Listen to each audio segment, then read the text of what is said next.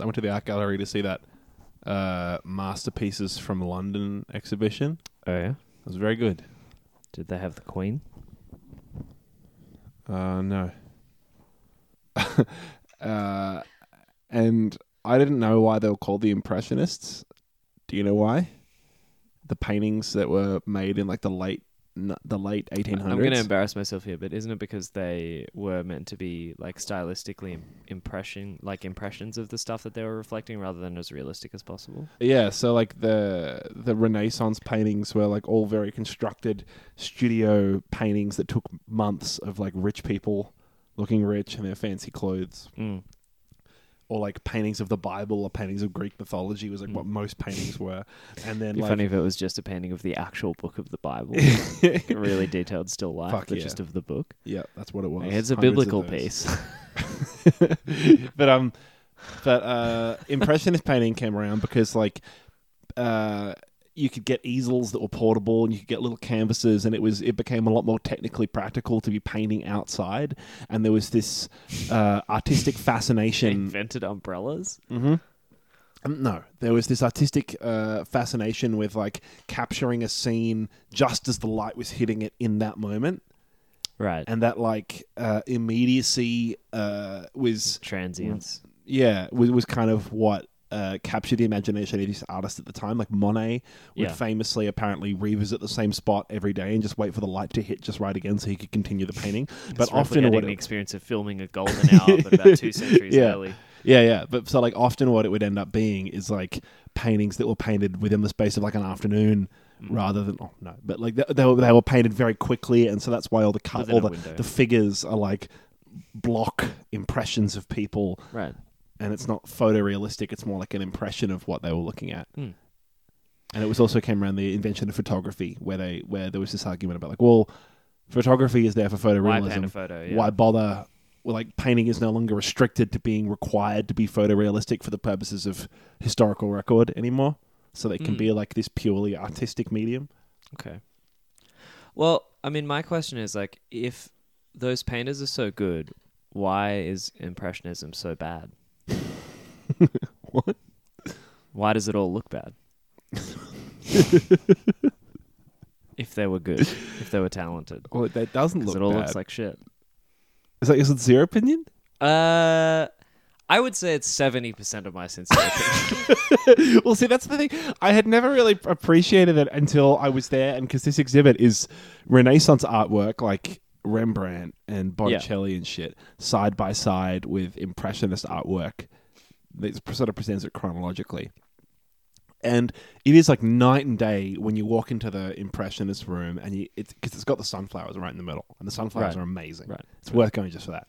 But um, It's Van Gogh, mate. it's worth Van going just for that. there we go. It's worth it. Nothing I say from now on that Leave, leave. All that in, and then drop the music right at that point. Yeah, yeah. Nothing I say is any, at any point the music's already happened now.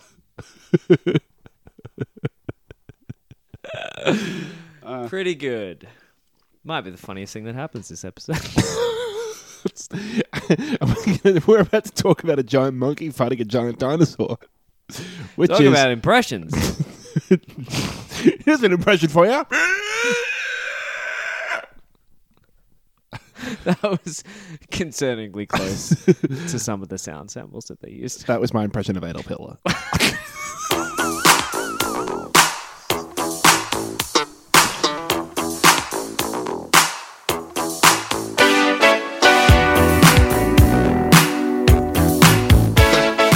Welcome once again aboard Beef Station. Join us as we rocket through the stars at the speed of sound. I'm Oscar. I'm Andrew. Prepared, boy? Thanks for slowing down a little there to give me a chance to get on the mic. I did give you. good. I thought I was leaning over for a question. I'll just give him. I'll just give him one or two beats. Yeah, I leaned Shouldn't any right more than back three beats. and Oscar got real sweaty. it's like, oh, he's gonna fucking miss it. I Two better- sweaty I boys. Stall for this man. Talking monkeys. That's right. Talking big monkeys, big lizards.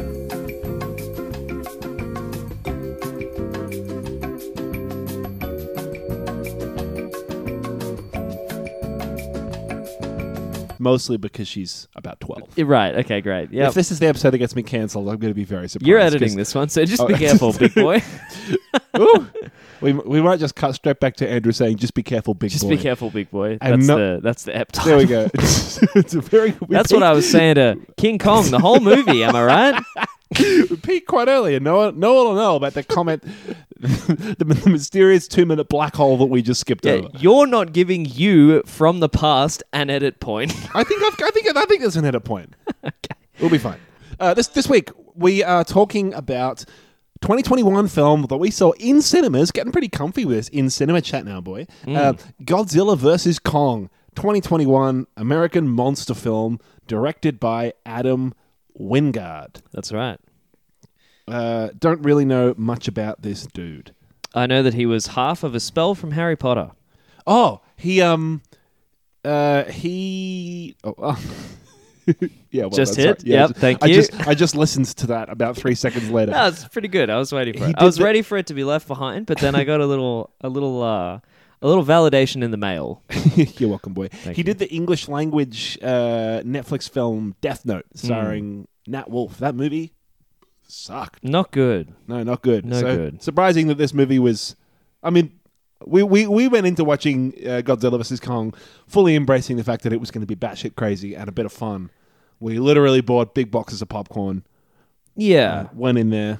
I mean, I think, I think you kind of know what you're getting into when you go and see a movie like that. But Yeah.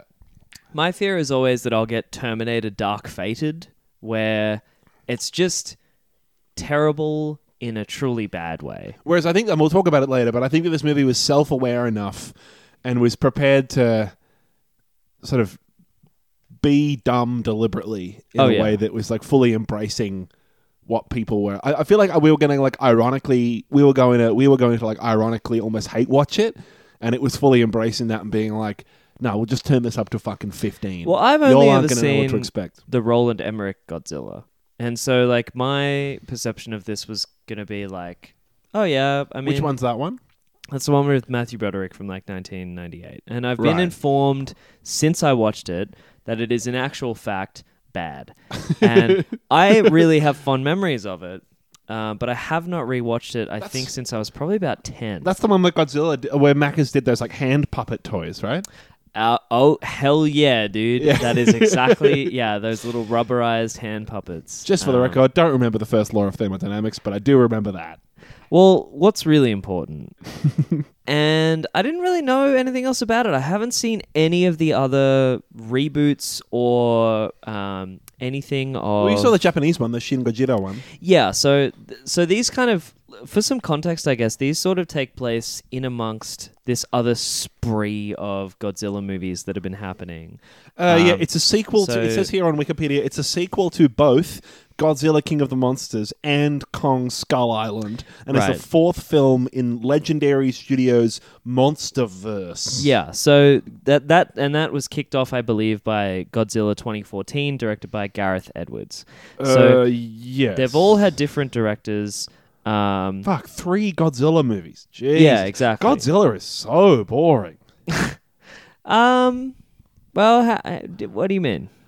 I mean, he, he's almost like in the same ways you can describe Superman as like a boring character because he's this invincible dude. Mm. I feel like Godzilla is this like invincible, enormous dinosaur. Well, I think that's part of the fun. Is that like you? He's there for spectacle. In a cin- cinematically, it's a very entertaining character. I mean, again, we can yeah. we'll get off this and de- we'll derail ourselves deliberately. Okay, at some yeah, point, sure, but great. Cinematically, he's very interesting because you can get all this large spectacle with modern effects. But I think as a character on paper, just like giant juggernaut dinosaur destroys city three times. Mm. Well, I think you just don't have your work cut out for you as much as people might think when they sort of look at the the surface of a Godzilla film because you're like, oh yeah, it'll just be dumb fight scenes. But then it's like, well, yeah, but you have to make those actually. You have to work quite hard to make those entertaining, as is evidenced by I think particularly the 2019 uh, film in this reboot, which is like King of the Monsters or some shit Yeah. um, because like there was a lot of criticism of that film because like the fight scenes weren't particularly, um, even like interpretable. Like there was so much. They were always at night and raining. I, and saw- I was watching a review where they were talking about how it looked like those Transformers type fight scenes. There was lots of cuts and it's very gloomy, right, like Jurassic exactly. Park type shit. So like it's even even if you're even you know, if you're movie with focused. famously terrible special effects. That's right. Jurassic, Park. Yeah, yeah, yeah. You got any more Spielberg films to throw under the bus for there? um, so Schindler's List wasn't the barn burner, barn job, burner I was hoping it would be. Spielberg under the bus, stealing my fucking material. Yeah, you're welcome, brother. Um, so I think like yeah, people think like oh yeah, I know what this movie's gonna be. It's gonna be dumb fight scenes and shit, whatever. But um, it's not. That doesn't make it easy to do in an entertaining way, obviously, because you can then get fight scenes like John Wick, for example. Um, where they are entertaining, but there's Yeah. lots of fuck for every John Wick. There's heaps of fucking movies that are very boring. I think there was very subtle, subtle degradations between like a John Wick and a. I was trying to think of a bad example of one of those things, but I mean, like I don't know, We don't watch those like movies. Ta- Taken or some shit. Like, yeah, uh, well, I feel like it's those only have just. a reputation, but not for the fucking action in them, right? I feel like it's only just recently where I've developed an interest in going to watch movies that look like they'll be a dumb spectacle and going into it and watching them because they'll be dumb and I'm going to enjoy that. right. Whereas I feel previously I was like, well, no, it's going to be a I'm dumb not going to see that shit. spectacle. I'm not going to see that shit. yeah. Exactly. So you know, yeah. Um, or, or or a movie like Wonder Woman eighty four, where like it, the action is terribly paced. It only happens intermittently. I Again, neither of us have seen it. Well, yeah, but you know, like I haven't seen any of the other ones in this series either. So I think there's a there's an art there's an art to this. There's a difficulty to um, making these kinds of films entertaining, and uh, Well, I'll be curious to hear what you think later on then, in terms you'll of where have this to sets. wait and see. Mm. Should we get into a bit of news first, Yeah, then, boy? let's do that. God, All that must be infuriating. Treat Treat 'em mean, keep 'em keen, listeners. Fuck you. Infuriating. God, no! I, I want to know what the boys think of Godzilla. Well, now. you have to fucking wait your turn. Is it more of a? Is it what is it? Is it, is it more of a Fast and the Furious or is it more of a John Wick? Uh, Ooh, that's spicy. Jing jing jing jing jing jing jing jing jing jing jing jing jing jing jing. Beef bullet. My cat just looked at you like, would you shut the fuck up? It's very funny. Well, now she's looking at me like, would you shut the fuck up? And now I'm talking, and now she's looking at me and thinking, "Would you shut the fuck Nah, up?" she's still looking at me, and I think that I'm the one that she's going to hold this against. I'm gonna give this cat whiplash. yeah. First headline.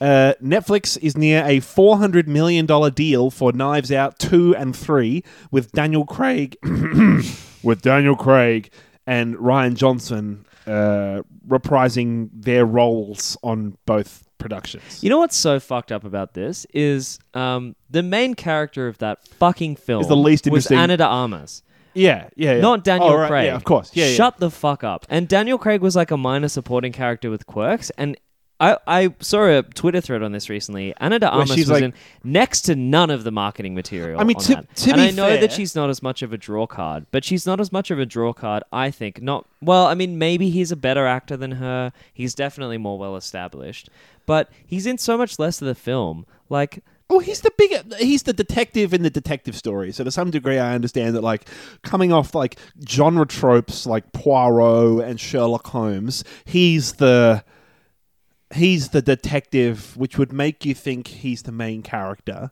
you spend so much. No, I think that's like marketing a film for its character. I think he's Like, an equal lead with her. I she's definitely strongly disagree. There's so she's in so much more of the film than he is in. she's definitely, I suppose, main character in that. She's sense. in like sixty percent of that film, and he's in like maybe twenty five. Yeah, I would say they're both. It's it's insane that she's left off a lot of the marketing material, but also the idea that she's a main character, Hmm. uh, I think, comes from her role in the plot, which is not something you want to spoil in the marketing material. Like Mm. if she is like front and center of all the marketing material, I don't know. I think they deliberately tried to throw you as this ensemble cast. Because Yeah, I her, mean, her important role, her imp- her important role in the story isn't clear until later on in the piece. Yeah, I mean, I, I, I'm I'm derailing this news story. Whatever. It's, the, po- um, the point is they're making two more, and Daniel Craig is going to return as Benoit Blanc for two more movies. Apparently. Well, furthermore, that sucks because I think his character was like not particularly like not particularly interesting. It was fun while you're in the room with him, but I don't want to. Do you feel a burning desire to spend more time with Daniel Craig as that character? Like, Well, I think I what am I, more than happy to leave him behind in Knives Out. I, I think that what I am interested by is a completely new cast of characters and a completely new setting and a completely new plot devised by the same people that devised the first movie. So Yeah. if Daniel if Daniel Craig is the vanilla ice cream that you need but he wasn't. to have He's the fucking glacé cherry. Ana de Armas is the vanilla ice cream. No, I'm, s- I'm saying that he's the boring He's nothing not. character. He's like, are you kidding? Mmm. It makes no damn sense. Compels me though. You reckon point is- that's fucking vanilla ice cream? My point is that I I agree that I don't really find his character particularly compelling. He's like a Texan wild card, and that's why it's so entertaining that he's the detective. It's funny that Daniel Craig is doing an insane accent. Yeah, it's in the- insane. but within the within the scope of Knives Out, I think he is not as interesting as the plot and the whole cast of other characters like Jamie Lee Curtis and all that shit that are put together. Like Bear with me. This is like they said. We're doing a Star Wars Phantom Menace spin off with Jar Jar as the main character.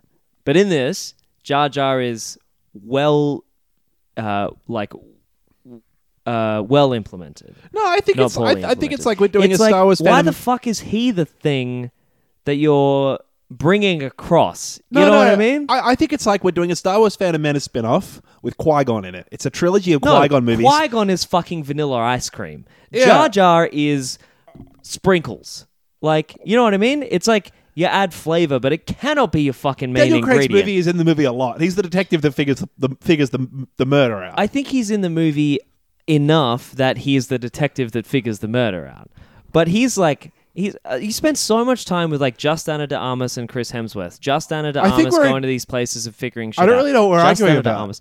It's. I think it's insane that they're doing that. I think it's insane well, they can't that do they two are more bringing... movies with Ana de Armas. No, but I don't think they should bring Daniel Craig into it either. I think they need to true detective it and find like a completely different, like you say, completely different cast of characters. Yeah. But don't give me fucking Daniel Craig as a linking thread between them. I Put him in a it. different fucking movie. He's a- he's give a- me a different. Give me okay. Here's what I would like. Give me a different, total wild card casting choice.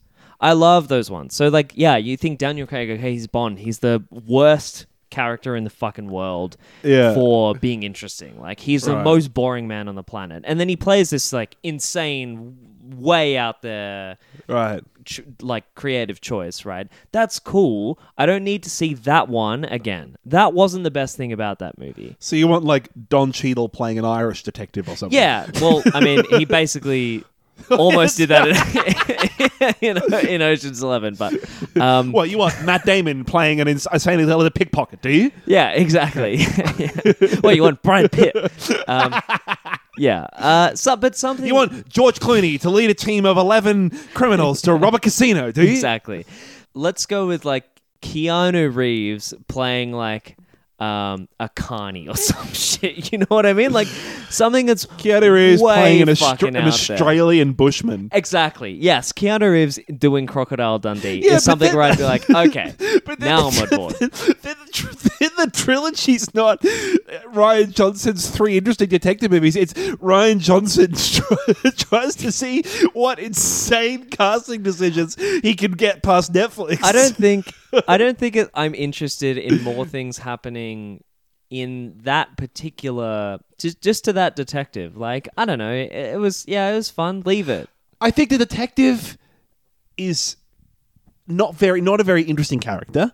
What was interesting about Knives Out is the writing and the 15 other fucking characters that dude pulled out of his ass His- to put into this like insanely co- insanely like Yeah. convoluted plot. That's so true. if there's two and th- if there's one and two more and they'll, he's like I've got two more insane plots and uh, two new entirely different casts of characters and Netflix is like fine, can we put Daniel Craig in them again? Mm. And he goes, yeah, fine. Then sure.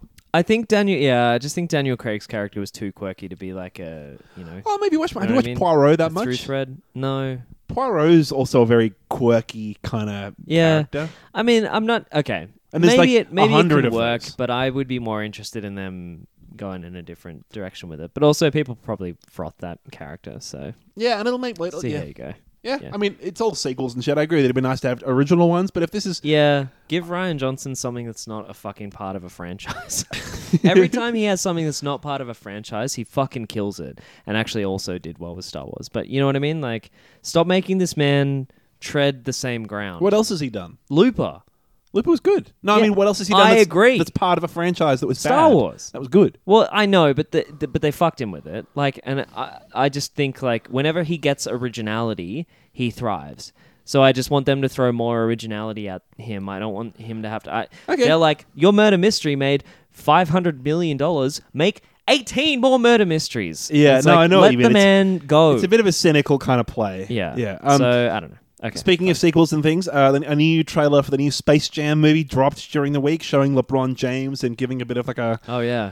story. Showing just about every character reference that they possibly could. yeah, I mean, I, I didn't, I haven't really seen the first one, but this trailer for the second one makes me feel like it's exactly the same as the first one. I started again. rewatching the first one. I think minus like '90s, probably '90s politics, and also like Lola Bunny yeah, um, holds up. It's pretty funny. even though you only started It's watching. it. entertaining. Yeah.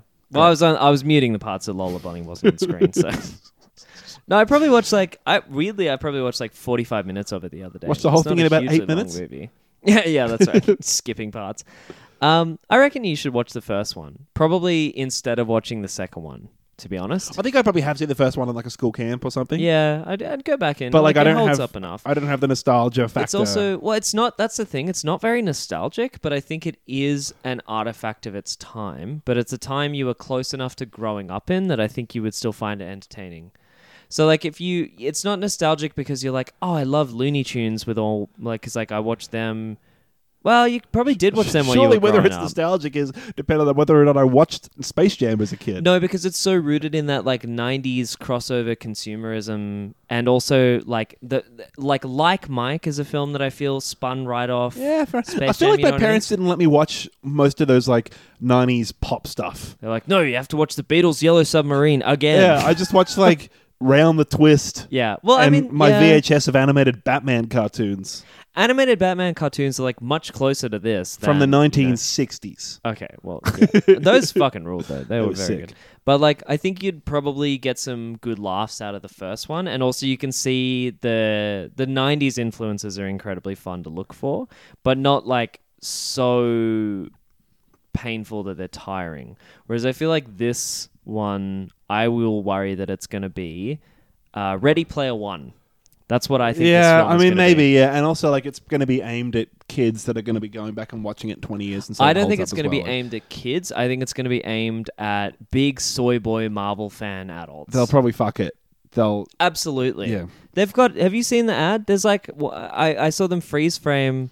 Um, part of this trailer, and in the background, there's like four of the characters from Clockwork Orange and shit in it. There's like all sorts of. The crowd is made up of like all of these different fictional characters. You can see like the Scooby Doo gang up on the hill in the background. Like, it's just it's not made for kids. well, that's kind of what the first one was. the though, first like- one was made for kids. No, but I mean like in terms of just like cramming all these different characters in. A movie. Only the Looney Tunes characters, though. So it was just like it was probably an ad for the NBA, but like at least it. I feel like they had a lot of fun with what they were given in a kind of Who Framed Roger Rabbit type way. Yeah. But this one feels like people were talking about um, Space Jam a lot on Twitter. Yeah, and then fair some enough. movie And execs then were like. let's get on that. Let's yeah. fucking go. Yeah, fair enough. And then COVID happened. Yep. They were like, "Oh no, we're gonna lose the momentum." Dave Anthony, Yeah. the American stand-up that does the dollop. Mm. Have you heard his rant about how he's convinced the NBA is rigged? Mm-mm. I, I've done it because I've, I've listened to. I'm not going to be able to do it justice, but I've, I've, I've listened to him on several, on Fofop. several, right? yeah, on Yeah. Wil Anderson's podcast and on the dollop and all these different podcasts I've heard him on throughout the years. Like anytime anyone brings it up, it's it's like conspiracy theory. It's this conspiracy theory that he is like he knows is true. Yeah. It's like people go like, "Oh, damn, you, uh, do you want to talk about how you think the NBA is rigged?" And he'll be like, "Well, the NBA is rigged." Yeah, I love that. Yeah, yeah. he gets Well, like, well, it is. yeah, he, he'll be like, "I'll tell you how I know it's rigged if you want." Yeah, But- exactly. yeah, but he's like completely one hundred percent convinced that the the NBA is rigged. It's so much fun to hear. I'm never going to be able to find a clip of him talking about it, but it's it's good shit. fang Um, it in if you can. I will, yeah. Uh, I won't. Yeah, Uh, Margot Robbie says there's a 20 hour cut of Once Upon a Time in Hollywood. great. Uh, quote, "There's so much more that fans didn't get to see uh, from the movie." That seems like that seems like she was like, "Oh yeah, there's heaps." There was like a you know, there's like a like a 20 hour cut. Yeah, yeah. I don't And think she's was like, saying. there is a 20 hour cut. yeah, I don't think she's saying that it's going to be like release the 20 hour cut.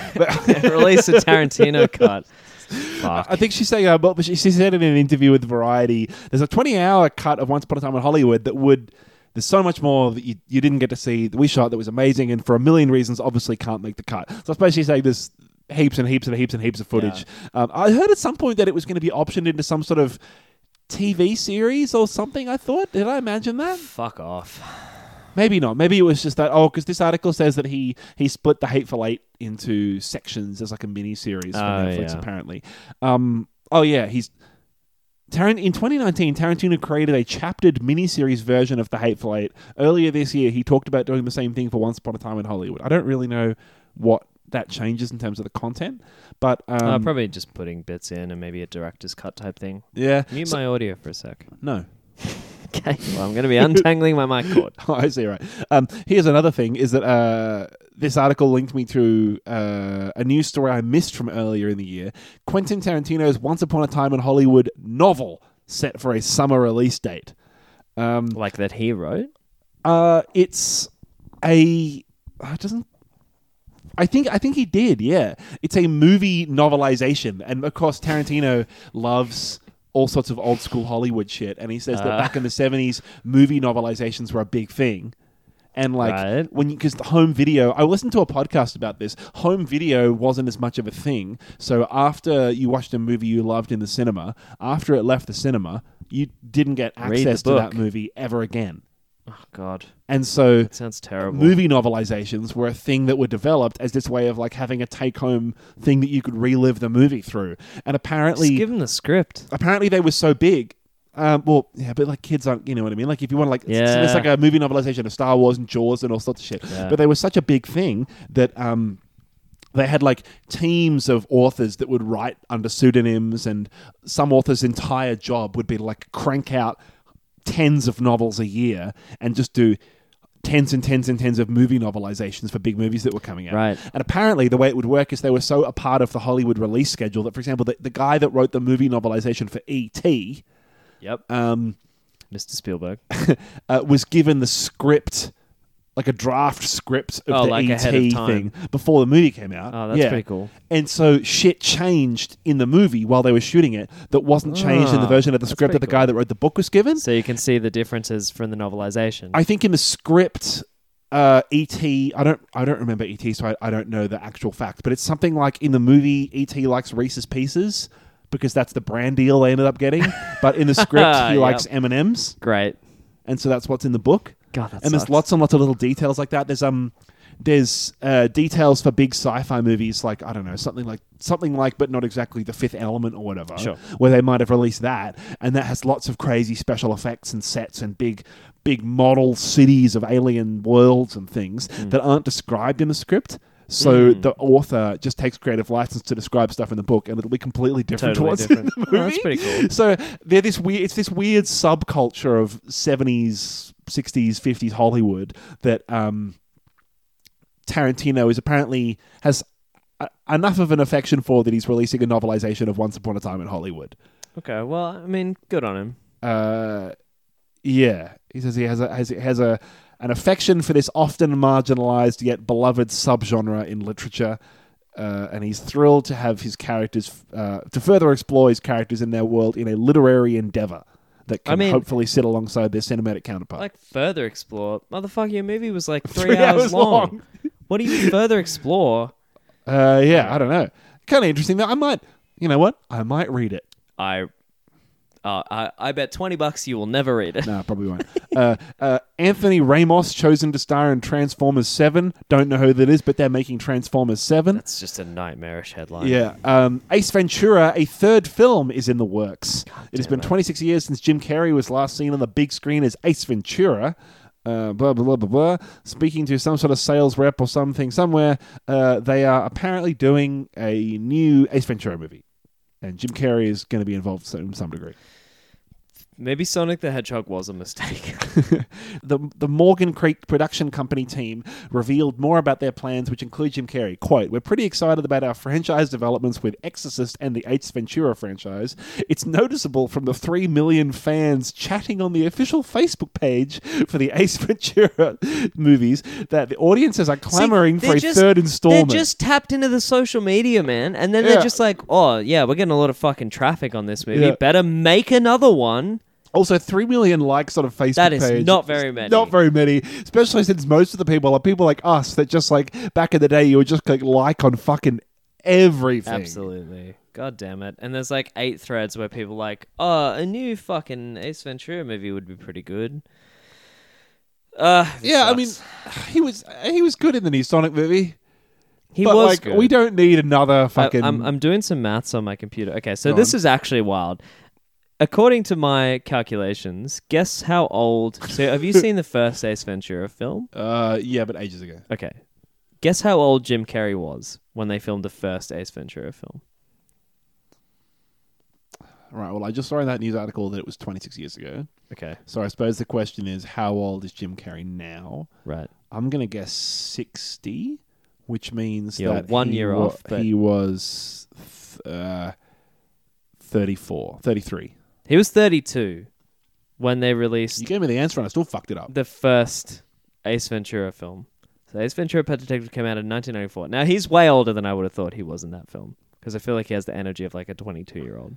But Yeah. I don't know. He's got the comedic command. I don't really know of which maybe, way, like, a which direction I'm 32-year-old. supposed to be surprised by. Um, he's older than I would have thought, but like releasing a new, because I was gonna be like, oh, he was fucking like 22 when they made the first Ace Ventura. This motherfucker is 60. Like, d- just don't. I don't know. Yeah. What's the story gonna be?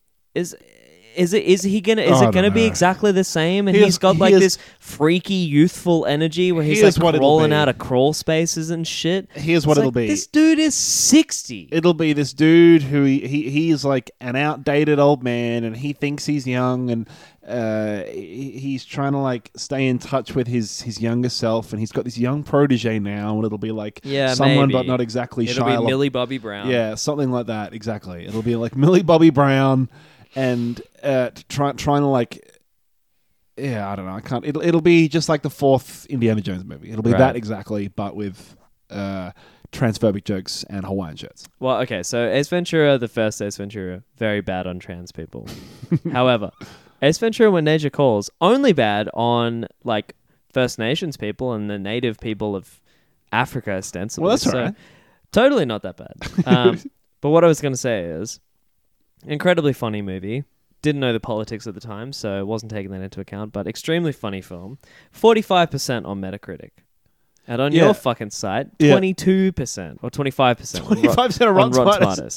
That's seventy-five That's so percent brutal. of critics Being like, having an "Nope, actively this was negative bad." experience. I Well, think that is way, way lower than. also, the internet didn't really exist at the time, so Yeah, it's that's like mostly retros- newspaper reviews. Well, that's shit. mostly retrospective reviews, probably within Yeah. the last few years, and they're all giving it negative reviews because of how dated it is. Whereas the bet. first one has forty-nine percent of Rotten Tomatoes. there you go. So that's twenty-four percent more transphobes. Hell yeah. Very bad. Oh no! Da- damn, damn. I think that's all I got for news, boy. Okay. I probably I, I I ended up closing a few. I got I got a bit uh I got a bit bit pod shy on the last few. Oh, okay. Well, Not going to be able to remember what they man, are because I sure, closed them. Sure. I should have confidence. That's in all right. myself next Should we get into the, the main the main event, or have you got uh, have you got have you got a little Uh, bit of I beef? got a little bit of beefness Okay, or pleasure. Should we? I, Should we, I reckon I don't. Should we roll ahead. the theme music and see how I feel? Yeah, let's do it. See how I feel. Here we- Here we go.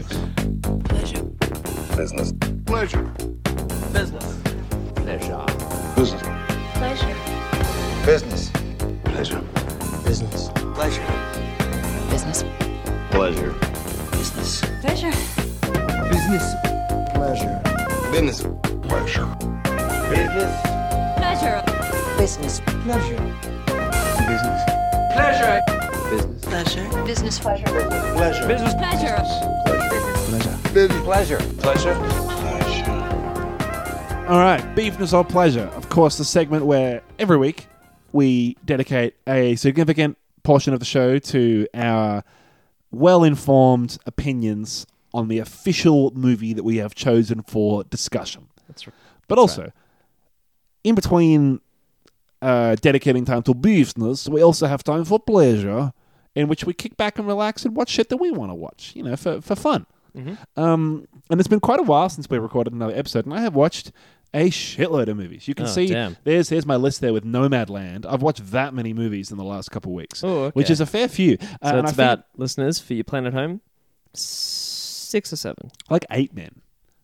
Wow, Yeah, a, a fair few. I was pretty close. There was pretty close. You're sort of one or Pretty two, close. one or two off. no. Is it eight? Uh, are you going to include or exclude Nomadland? Excluding you, motherfucker. Okay. One, two, three, four, five, six. Eat my poo Seven. poo. Oh, we got a lot of strong contenders for an episode title this week.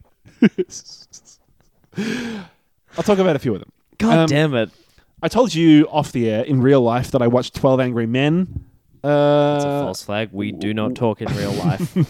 a week or two ago, and I really liked it. Andrew talked about it on the show ages ago now, but it's essentially a, essentially it is a movie made in 1957 based on a play Mm-hmm. uh, in which 12 jurors. Uh, How do they feel? They're upset. 12 upset men. 12 upset jurors. That's That's great. That came out in 1958. It's one of those like parallel thought things. That's great. 12 Yeah, Angry Men comes out, and the writers are 12 upset jurors. I'm thinking, fuck. we got to pivot. We got to pivot. Oh, we're fucked. 11 happy jurors. Fuck. Uh, 12 monkeys. and also, we're going to have That's to good. wait We're gonna 30 years to direct this. We're gonna need a bit more time to workshop this script. Then that's one hell of a pivot. Are we gonna be able to get Brad Pitt? Who's Brad Pitt? Perfect. Yeah, my nephew, Brad Pitt, he's just been born. He'll work for free, but the, but the catch is he still shits his pants. So we're gonna have to wait for him to be able to learn to speak. Great.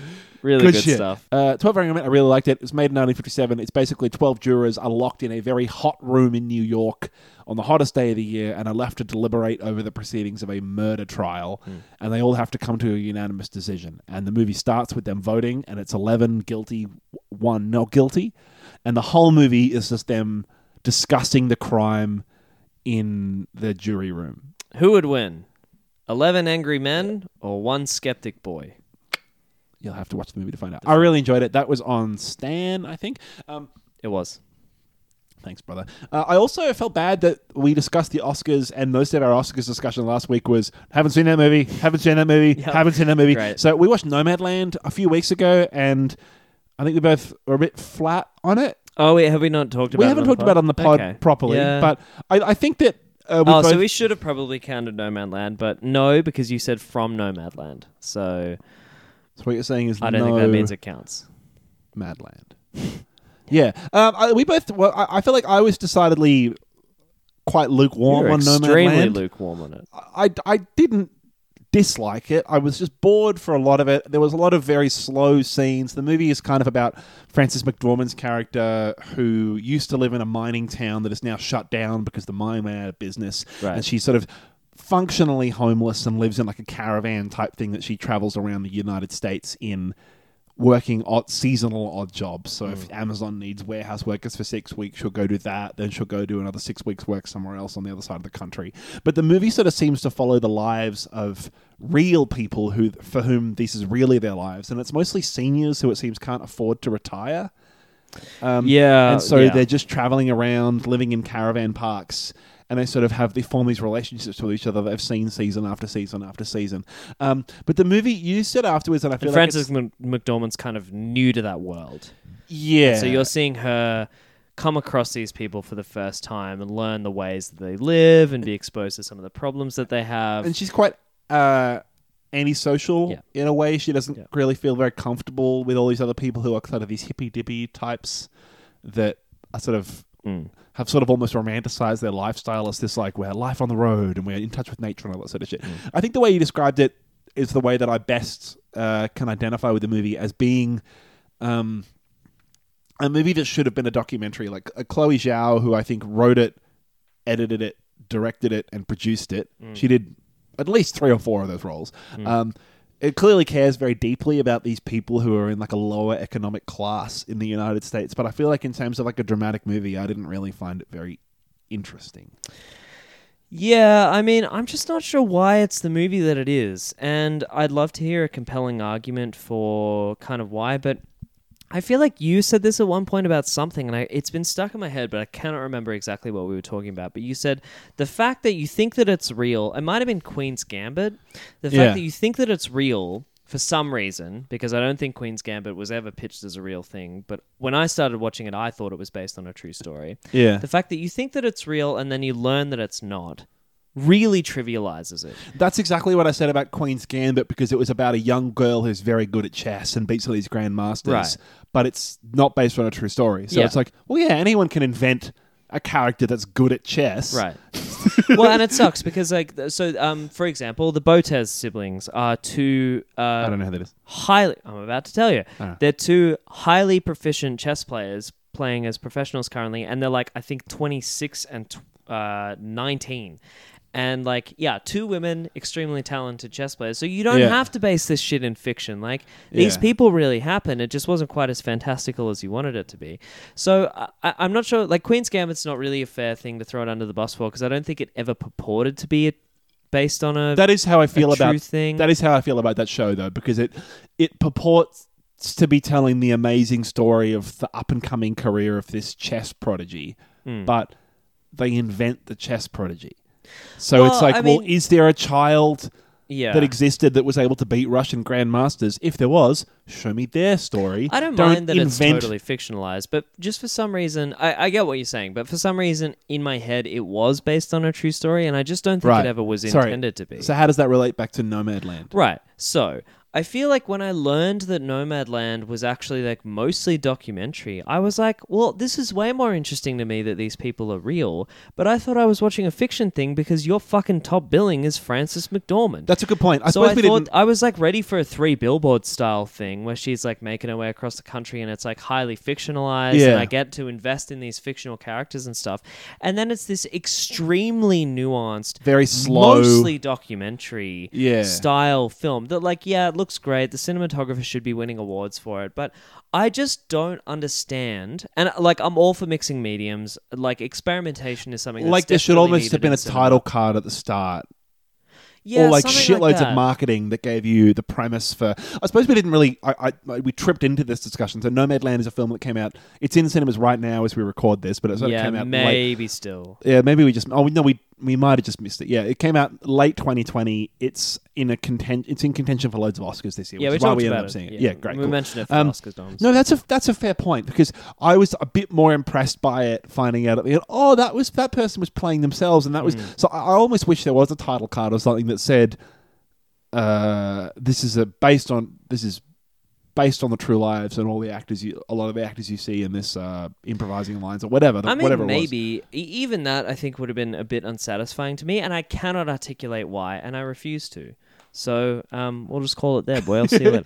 So Yeah. no, I think what's frustrating for me is there's a level of inauthenticity to this that that just that just um, discolors everything else in, in the entire film. And I Yeah. didn't really realize it until the end, but it's left a really fucking sour taste in my mouth.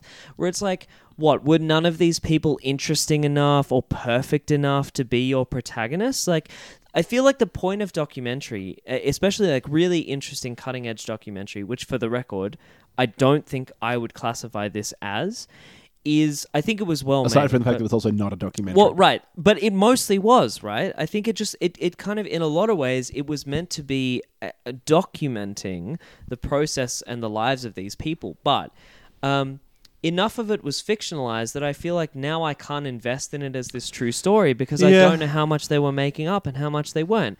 And I feel like if it were if it were a documentary, it wouldn't have been one that I chose to watch, and maybe that's why they did it. You know, maybe it started off being this documentary, but uh, they figured that it just didn't have enough like grab or whatever. But if it were a documentary, it wouldn't have been one that I chose to go in on. And as a documentary, it's not the most interesting doco I've ever seen. So the the documentative parts of it aren't like it's interesting, but not a fucking feature length documentary. No. Like maybe a doco short or something. It's interesting that there are people that live like this, but then you get this this weird situation, and like this has broken my brain. I, I think I brought it up last week. The only comparison that I can make to this in my head is Borat, where it's like a feature length piece where they're trying to get people in their natural environment. They're trying to get these naturalistic characters from real people who are essentially those characters themselves.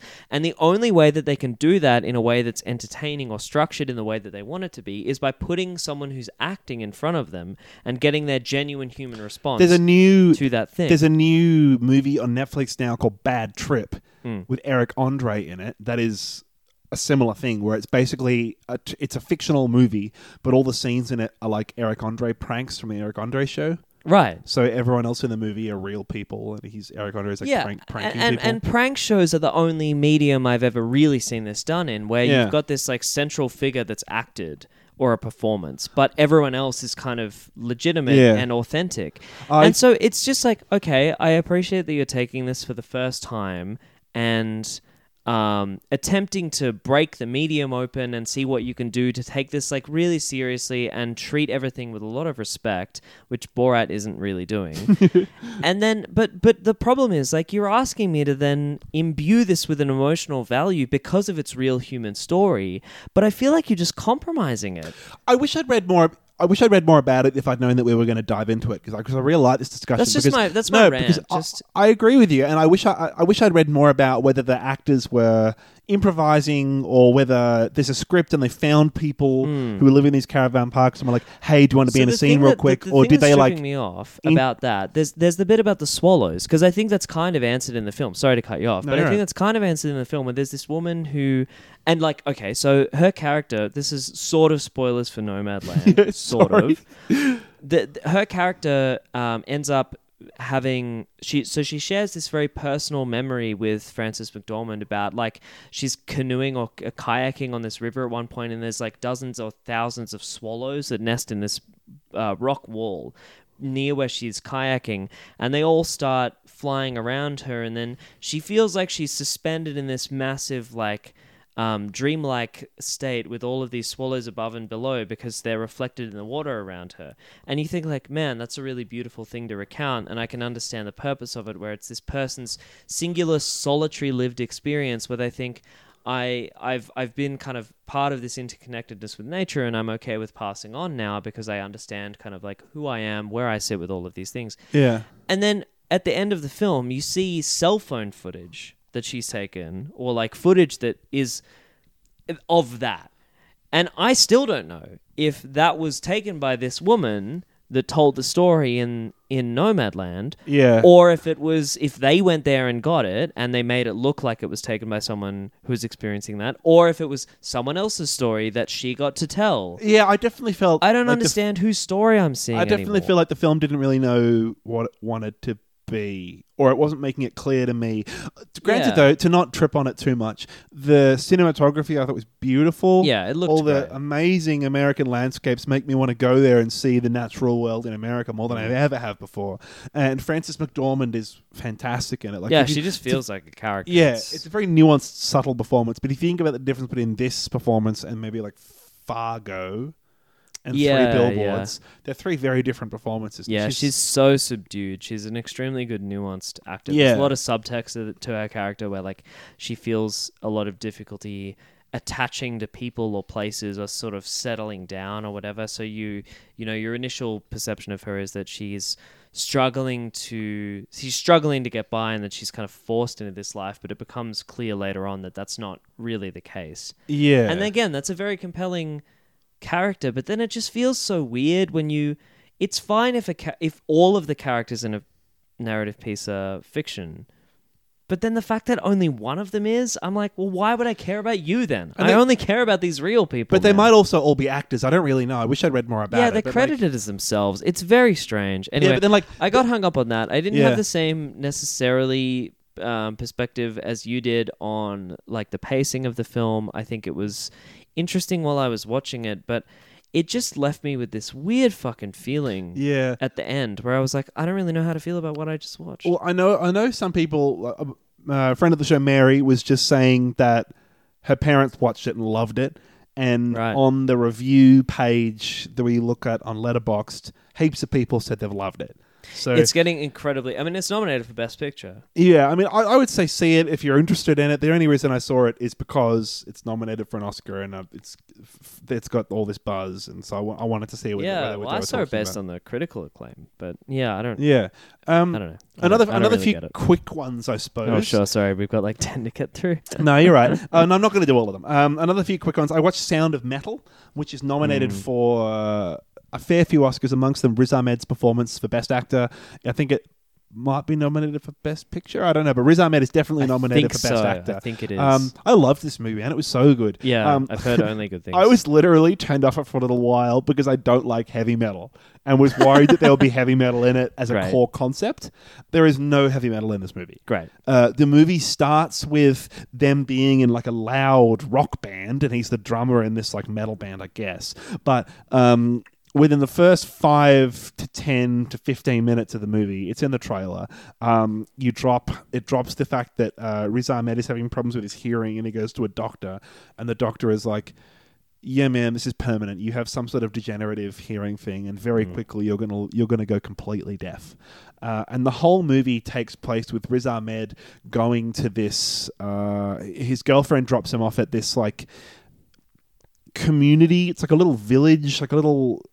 I, I suppose it's like a. I, I don't know how to do it. Like a community of deaf people, and it's like a deaf education community Right. slash. It's also like an NAAA, Narcotics okay. Alcoholics Yeah, yeah, Anonymous yeah. type community. So he lives with 15 other people who have all had a, p- a history of drug abuse or alcohol abuse or whatever and they're all deaf and they all live on this like commune type place where they help for the upkeep of the place and they all know how to speak sign language and all that so uh, most of the movie is like Riz Ahmed coming to terms with uh, the fact that he's a professional musician that now is losing his hearing and learning uh, how to do sign language and communicate with all these other deaf people in the in the community.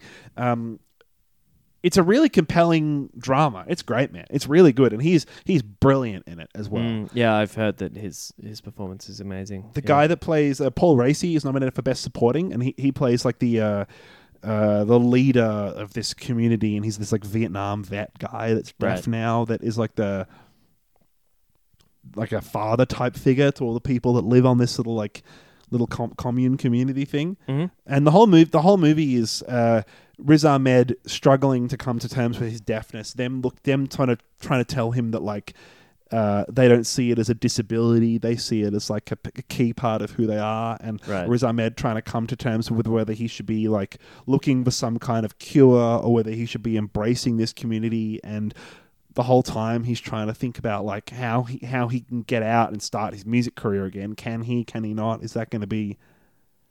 uh, yeah, yeah. I'm definitely gonna go in and it's sick, it. man. Yeah. It's great, and it's available to stream on Amazon, Amazon. Prime. Yeah, Video. so it's available, and you can rent it. I think on YouTube and shit. Mm, I've been meaning to do that. It's worth watching. So out of all the movies that I've watched in the last couple of weeks, I would say those are the two that I was most keen to So talk run through rapid fire what the rest of them are. Uh, Operation Varsity Blues is a documentary on Netflix about the college admissions scandal where rich people were making donations to sports teams at Ah, different yeah, colleges someone ended up in jail for that. I to think. get their kids in those college teams. Mhm. Uh, that was really interesting, and the cool part about that was that all the dialogue in the movie was taken from like FBI type recordings of conversations that were then like wiretaps or like yeah, interviews? like wiretaps oh, and shit, that were then Wow, cool. uh, dramatized by actors. So the movie is all oh, actors, so but it's real dialogue. but all the dialogue is real wiretap shit. That's a and so funny way to do it. It's this weird, like Lives of Others style voyeuristic look into what people are, the fucked up shit Great that these by the rich people Lives of Others. say. It's great. it out. it's just a little drive by there. Um, the the fucked up, insane sh- this shit that these rich people are saying to each other when they think that no one's listening. It's really, really Yeah, interesting. yeah, yeah. Um, that was called Co- yeah, uh, that sounds like up up there for me. I should It's cool. check it out. Operation Varsity Blues. Yep. That was that one. Uh, I watched Ma Rainey's Black Bottom, which is Oh, another yeah? one that's nominated for a lot of Oscars. That is based on a play. It's set in like the 20s, somewhere in the northern states of America. And the notable thing about that is that Chadwick Boseman was in it. is posthumously nominated. Yeah. So that was Black the Black Panther. Yeah. posthumously nominated for his performance in that. yeah, he's great in it. as it's best based, actor, right? It's based, yeah, it's basically all set in the rehearsal band room in a music recording studio in like the twenties, uh, and it's this like uh, band comprised of uh, black Americans that are about to record a session for this singer named Ma Rainey, who was apparently famous, but I guess she's like a Ella Fitzgerald, Billie Holiday type. That back then. Um, and they are having an argument with each other about how they're going to do all the parts and it's it's it's half looking at the music but underneath the that very surface level it's about uh, the black American the black American experience in like at like the turn of the century and it's it's a critique of white co-opting of black American culture. There's a bit that I sort of don't want to spoil, but it's like a, a very cynical look at like white people ripping off uh, black American jazz and so soul music. like a Green Book type deal. it's a it's a bit a bit like that, yeah.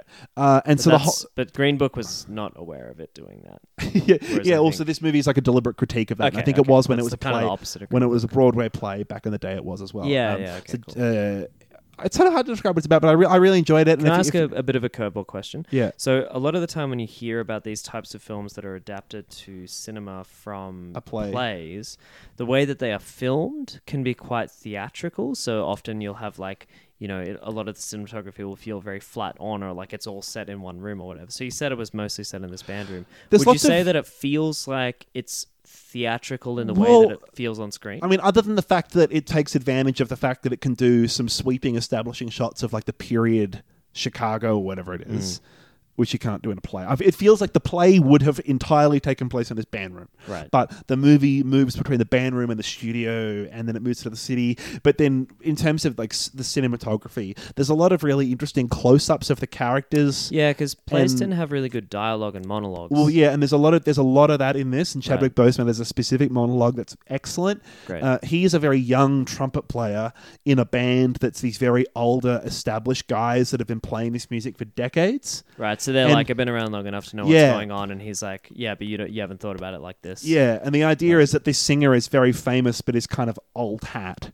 right, And right, right, right. No one gives a fuck about this style of music anymore because people want to listen to new swing and jazz type music. Hmm. And she she's been around long enough that she's been popular since before recorded music was a thing. I think. Okay. And this is like her coming in to do big numbers, and she's like throwing her weight around a bit. And so these old guys are like, "We've been playing this music like this for fucking years, man. Who are you to come in and tell us how to play?" Right, And right, he right. he's screaming, he- he's yelling back like, "I've got these new arrangements." I'm a young person. I know what the young people want. This is what they, we should be This playing. is the And future there's- old man. And it turns into this argument about the role of black men in American society that gets these very heated, very emotional arguments where you get these really nice close-ups. Yeah, yeah. Mm, cool. And so you feel the claustrophobia of these guys all trapped in this hot little band room downstairs. Okay. I suppose you get that same, a similar kind of energy, maybe to like a Twelve Angry Men type thing, I'd which is another one based think- on a play. Interested to hear if you feel the same way about uh, Judas and the Black Messiah. Yeah, I'm keen to see it. Yeah, Um, you should see that. I'd, I'd be keen to hear your, your thoughts on a Yeah. comparison between those two. Um, where did you watch that? That's Netflix. That's on right? Netflix. Yeah, yeah. I, I think out of all the movies I watched, The Sound of Metal is my favorite. Hmm. But I think that Ma Rainey's Black Bottom is also quite good, Yep. and Any all the performances are great. No, that's probably that's probably the others Just probably aren't worth talking about. others. I watched The Dish, which is the movie that the Castle guys wrote did after they Yeah, did the that's- Castle. Very famous among our parents' generation in Australia, but I have never watched. It apparently sick. has a fucking banging soundtrack. The Dish is great. I watched that. Uh, I watched What We Do in the Shadows, which is a New Zealand mockumentary about uh, vampires living in Wellington in the modern day, So which is very film good. directed by Taika Waititi. Uh, yep. And I think that's probably it, man. That's Mm, it. Cool. Okay. And Godzilla vs Kong, which is what we're talking about now. Good segue. Thanks, brother.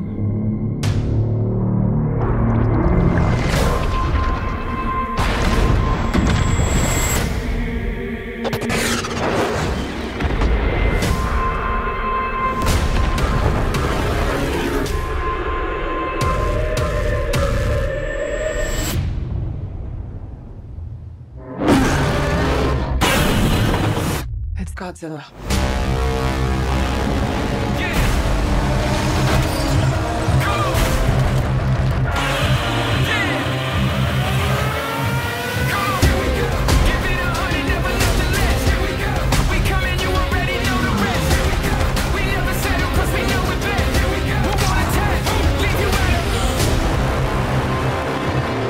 These are dangerous times. Gotta Godzilla's out there and he's hurting people, and we don't know why. There's something provoking him that we're not seeing here. I'm of the same opinion. The myths are real. There was a war. And they're the last ones standing. I keep reaching for greatness because I'm built from it. Who bows to who? Nobody gonna stop me. Here. Kong bows to no one.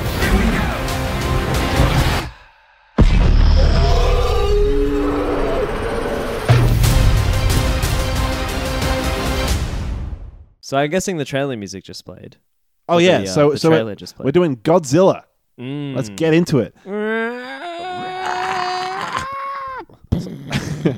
So I suppose if we are coming out of the trailer, God knows what the trailer has established. After I did the edit last week, Well, whatever you just heard was the trailer. So. the trailer very clearly explained a lot of stuff for promising young woman, and then we were like, "So this movie is about this thing." And, Damn, and like yeah, yeah, yeah. the and it's like, "Yeah, I know. I just, I just heard I know, that. bitch. I just played the trailer, and I didn't think about it very much. Um, Yeah, yeah, I cut uh, that audio in at about 11:45 at night. yeah. So I was just like, burp, burp. it's So. Godzilla versus Kong is about this giant monkey named King Kong. Actually, I think the trailer of this one, interestingly enough, cuts the fight scenes to like hip hop beats. Oh, god! So every time like King Kong like makes contact, it'll Yeah. be like boom, tch, boom. you know what I mean? Which is very weird in a monster film. yeah, yeah, yeah. Like exactly that kind of shit. I think that's good. I got it. I got there in It's the not end. bad, yeah. I got a headache. If now, if you really want to challenge yourself Yeah, not not doing that on no. those key beats, cut it. Yeah, fuck yeah. Come on, I'm, I'm tasking you with a challenge. Um, Especially, I know that my tempo is a little bit off there. Okay, so, that's- either Oscar's gonna. Oh, you could just cut the key, like the noises in on the beats of your little fucking performance there. I think that'll All work. right. Didn't mean to refer to it as your little performance there. I think not Never indicative before of how I really have feel. I felt more eight years old than at this exact moment. Your little performance. That's good. I'm going to use that a lot. your little performance there. Yeah, hoping I never am on the receiving end of that. Quite brutal, if I'm honest. Oh man, Godzilla versus Kong. Let me read this fucking summary. go off. Fuck. The what is the tagline- the tagline King is- Kong, comma a giant gorilla right. fights Godzilla, Kong, Mr. comma, Kong. Konga. Konga, Hell a giant lizard. Um, the tagline is "One will fall." Does this movie come out in autumn? Do you reckon? In a time when monsters walk the earth, humanity's fight for its future sets Godzilla and Kong on a collision course. Huh? Uh, King Kong. collision course that will see the two most powerful forces Sorry, of which Kong? which Kong? King or Hong? Uh, one, Both. one in the other, yeah. that will see the two most powerful forces, Hong Kong in King Kong. the two most powerful forces of nature on the planet collide in a spectacular battle for the ages. That's from Letterboxd.com. The island of Hong Kong is going to fight Godzilla inside, the Inside giant King gorilla Kong's King butthole, Kong. Yeah, Fuck yeah. very good. Okay, so for a that's what they mean start- when they say free Hong Kong, huh? Fuck. Ooh, ooh, uh, cut that out. Ah, I'm okay with that being in there if you are. As long as we make it very It's clear up to you. which side Andrew is on, and completely ambiguous which side I am on. So, so this podcast is a perfect little time Set capsule. foot on mainland China. I'm not afraid of assassination attempts. well, considering I'm probably not getting around to get, getting off my hiney and editing this for a good three years. I thought you were going to say you're not going to China anytime soon. well, I'm not now. well, yeah, true. Um, so considering this is the fourth film in the fucking Godzilla slash King Kong monsters franchise, we weren't going to see this under any sort of pretense where we gave a fuck what was happening. No. We just wanted to see.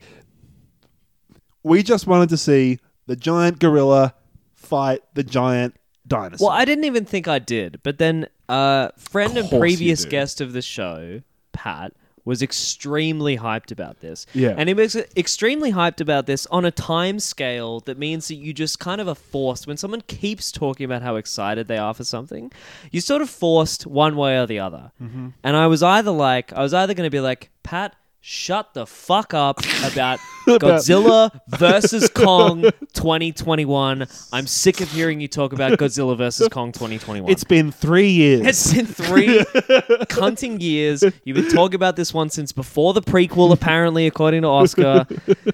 But in this case, it went the other way, and I was like, all right, I too am also psyched. all in. I'm all in. I'm Mm-hmm. not excited enough to watch the pre like the previous ones in the series No. because they're technically not prequels, but previous ones. But This is a sequel. but I am excited enough to go and see it.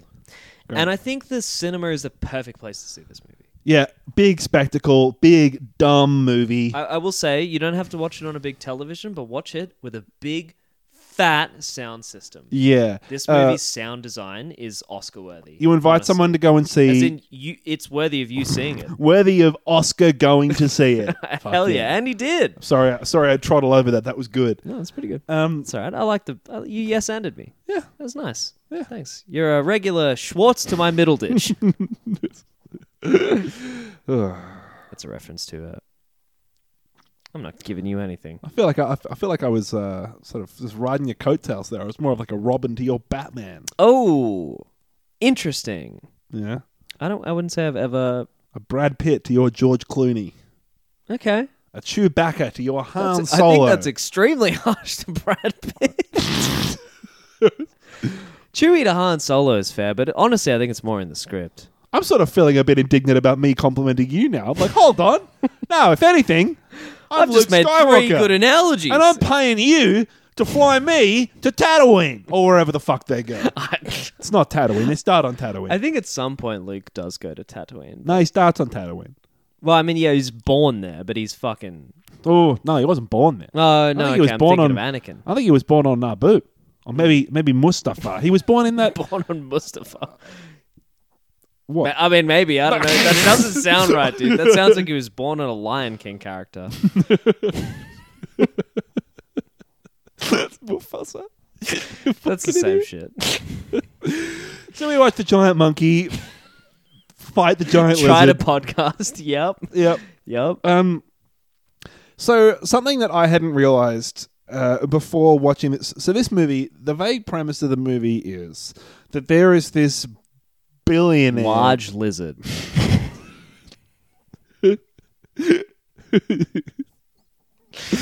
And he's going to fight this giant gorilla. Biggest monkey you've ever seen. well, probably. You know, like an orangutan. It's like at least twice that size. Yeah. Silverback gorilla, but like way bigger. Way At least like bigger. 10 times bigger. Probably more. Probably like 30 times bigger. Probably like 40 times bigger. Seriously though, you don't see his giant dick, do you? You don't. He has. He's caked up. You see his butt. He's got a giant. oh he's yeah, got a- a glutes honking there. great ass. right up there, right up in the sky. He's clearly doing No squats. dick. But he's not doing whatever exercise it is that makes your dick bigger. No, he's a real gorilla. I've been Ken doing doll. those for months. How you been finding it? Inconclusive. Can no longer cross my legs. okay, great. Um, This he- is the only episode that's going to be in the feed from now on. Gonna delete all the other ones. Godzilla versus Dong. there we go. Um, so uh, yeah, he's um no, you don't see his dick, and that's maybe the most disappointing thing about this film because the rest of it very good. Mm. There's a I lot of- liked it. What there's did a lot of think? insane sci-fi shit in this movie, and I didn't realize until previously that all the other movies are apparently quite They're very grounded. realistic and Yeah, grounded. yeah, like yeah. apparently the King, King Kong movie, for example, is like Kong them, Skull Island. Yeah, it's like them fighting him or fighting Godzilla or whatever with tanks in the seventies. Mm. This movie has a billionaire, like an Elon Musk. This movie's based in the same universe as fucking Tron. Like That's the technology they have. So the previous yeah, movie was them hover, fu- hover like aircraft that can literally float in the air with like energy engines. Yeah, so the previous movie had like them just fighting these monsters with tanks and like rifles and shit. This one has like hover spaceship Star Wars type ships that they need to pilot down to the hollow earth. There is an enormous Which is true, just like in real life. There's like a second layer to Earth. There's like a Yep. like an underworld jungle type area. Right. So Earth is Earth in itself. We're on the outer crust of a sphere that has an inner crust. If you imagine like imagine a jam donut. Imagine like a jam donut, but there's no jam in it. Right. Okay, so you've got like a hollow center, but then imagine that someone has I'd like made to it. point out right now that it is Easter Monday, and Andrew is scrambling for analogies which involve a hollow thing with something inside. Keep going. What was that? A jam donut with no jam now in I it? feel quite dumb. You're an idiot. But No, sorry, what were you saying? A jam donut with gonna no keep going. jam, but like a very thin layer of jam. Because if it was a jam donut with no there's no jam, fucking famous thing called an Easter egg hole, mate. because if there's a jam donut with no jam, there wouldn't be that much of a space in the middle. I think. Well, okay, it depends on who's giving That, that it to you, give but you that wouldn't give you much space to shove a giant monkey and a few spaceships down. That's all I'm saying. I'm saying I would I would expect something like a jam donut that's a very thin layer in a very Imagine a small donut. Okay, now imagine someone's made like I know donut holes aren't actually cut out of donuts. They're sort of Sorry. made separately. Hold Now, I know I hate whoa, to be hate to tell you Santa's not real here, but imagine someone just- listening that's all in on the donut analogy and then is informed Just that Santa's, not not real. so like imagine there's a tiny donut that has a like to- well not tiny a, t- a donut. a donut. Thank you. Did you go to those donut parties parties at uni? Fuck. Um. So when donut is a type of porn, um, when there's like this tiny donut hole, and I'm, I'm sure every listener on the planet knows what hollow Earth theory is. There's like a smaller sphere inside the Earth, so you effectively have. Now the only I mean, important thing about this is the phrase hollow, hollow Earth theory means that they now do. Doing a fair bit of heavy lifting to explain it, I would say. but but the key part of Hollow Earth theory is that it's not just hollow. There's a smaller, tinier planet inside Earth. Right. And so you've got effectively four surfaces. You've got out Earth layer, inner larger Earth layer, outer smaller Earth layer, and then I guess that's the only surface because there's no surface to the inner Earth layer. So I was wrong when I said four. There's actually three. it's a surface. surface. That's very good. pretty good, That's isn't it? very clever. It's pretty good. Yeah. I wasn't listening to a word you were saying because my cable fucked out, but I heard something about surfaces oh. and Oh. Is it my cable hollow your donuts. cable? No, we're all good. It's fine. We're, Okay. all, we're all good. So three surfaces. So- And and that matters because of the way that this film is shot. Where at one point they definitely transverse all three very quickly Right. and quite disorientingly. So the, the, the idea behind the movie is this billionaire has this giant mecha Godzilla. Elon uh, Melon Usk. Spanish uh, Melon Usk. Of flipping things. Yep, yep, yep. well, it Um, would be Melon Usk, but I, he's also Spanish, so I think. I well, see he's you mean Spanish. Usk, yeah, because the EU is Melon yeah. Usk. So Elon Musk has got this giant fucking mecha Godzilla robot thing. Well, that comes in about three quarters of the way through the film. but he needs to power up the ro- he, he needs that's like like that's why they go to the center of the earth. Yeah. So okay, shut the fuck up. first things first. Kong in the last forty years has been imprisoned in a right. So this movie skips forty years Yeah. between King Kong and a lot and of Kong shit. Skull Island. Similarly to what you've just heard on this podcast, it skips over a lot of stuff that doesn't actually get explained very well in in the universe of whatever you're listening to. So. It starts off by establishing King Kong, the main character of Except in the film. context of this podcast, things are being not very well explained in Gungahlin Oh, yeah. rather than yeah. in the context of the yeah, movie. exactly. Instead of in a soundstage in Hollywood. Yeah. So King Kong is the main character. So it starts off focused on him, and you find out he's been encased in this sort of like Truman Show style huge dome on Skull Island from the 70s, Kong Skull Island, 2017, for his own protection. Okay? And the reason why it's his own protection is because in 2014, the Godzilla film, and I think in also some of the other ones, Godzilla's sort of been an ally to the people, where it's been fighting off other, sort of been an ally to the people. What? burped, so I'm giving you another line. I thought Godzilla like destroys the cities No, no, and no. shit. So I think Mothra is the bad guy, and there's, and the Hydra thing is like the bad villain in a couple of other ones. So that's why What? they keep saying like Godzilla is an ally. So in the earlier films, like Godzilla is not the enemy of the people. what? Honestly, are you doing a bit? No. Okay, so in the I I think in the earlier films in this franchise, Godzilla is like not uh not the enemy. There are large other monsters that it fights in order to kind of defend humanity slash assert its dominance over them. Okay, so there are other titans like Mothra and like the Hydra thing that are. Um, I think it's kaiju that are no kaiju is the term for Kaiju is the thing Whatever. from Yeah, for monsters. So i i- there's like a, a giant moth and a giant hydra that it fights in order to like assert its territory and maintain its territory and whatever. And it ends up like kind of not being adversarial to humans. So then all of a sudden in this film, they're like, "Oh, Godzilla's going nuts. It's um it's starting to be dangerous to humans." And also, it's dangerous to King Kong, so we have to encase him in this giant dome to like hide his energy signature or some shit, so that Godzilla doesn't really know where he is. But King Kong is like, Godzilla is like what ca- tracking down all the big monsters, right and, and and then it's kind of explained passively a little later in the film that like he's a titan and king kong is also a titan and there's this thing about titans where they all want to be the fucking alpha and so they will seek each other out and destroy each other or, or like you know kind of form a hierarchy. And godzilla's trying to find king kong and kill him. Was this all clearly defined in that movie made from the Absolutely 30s with Godzilla the puppet on top of the Empire State Building? none of this this is all monster universe reboot shit and none of it is Can you imagine like writing this shit? i can imagine writing it with like a big Be like, smile "Alright, on my so face Godzilla Being like- and King Kong, yeah, King Kong for 80 years ago, Yeah, they're exactly. titans, and they have like a like a like a like a like a like a psychological psychic bond between them where they can sense it's each in other. their dna yeah And there's the Hollow Earth, right? So you've got these monsters. King Kong's in a dome, and humans Godzi- can humans have flight energy flight technology like What the anti-grav fuck? technology So the Okay. movie is so king kong's in this giant dome and uh, he's like kind of throwing shit at it and breaking holes in the dome.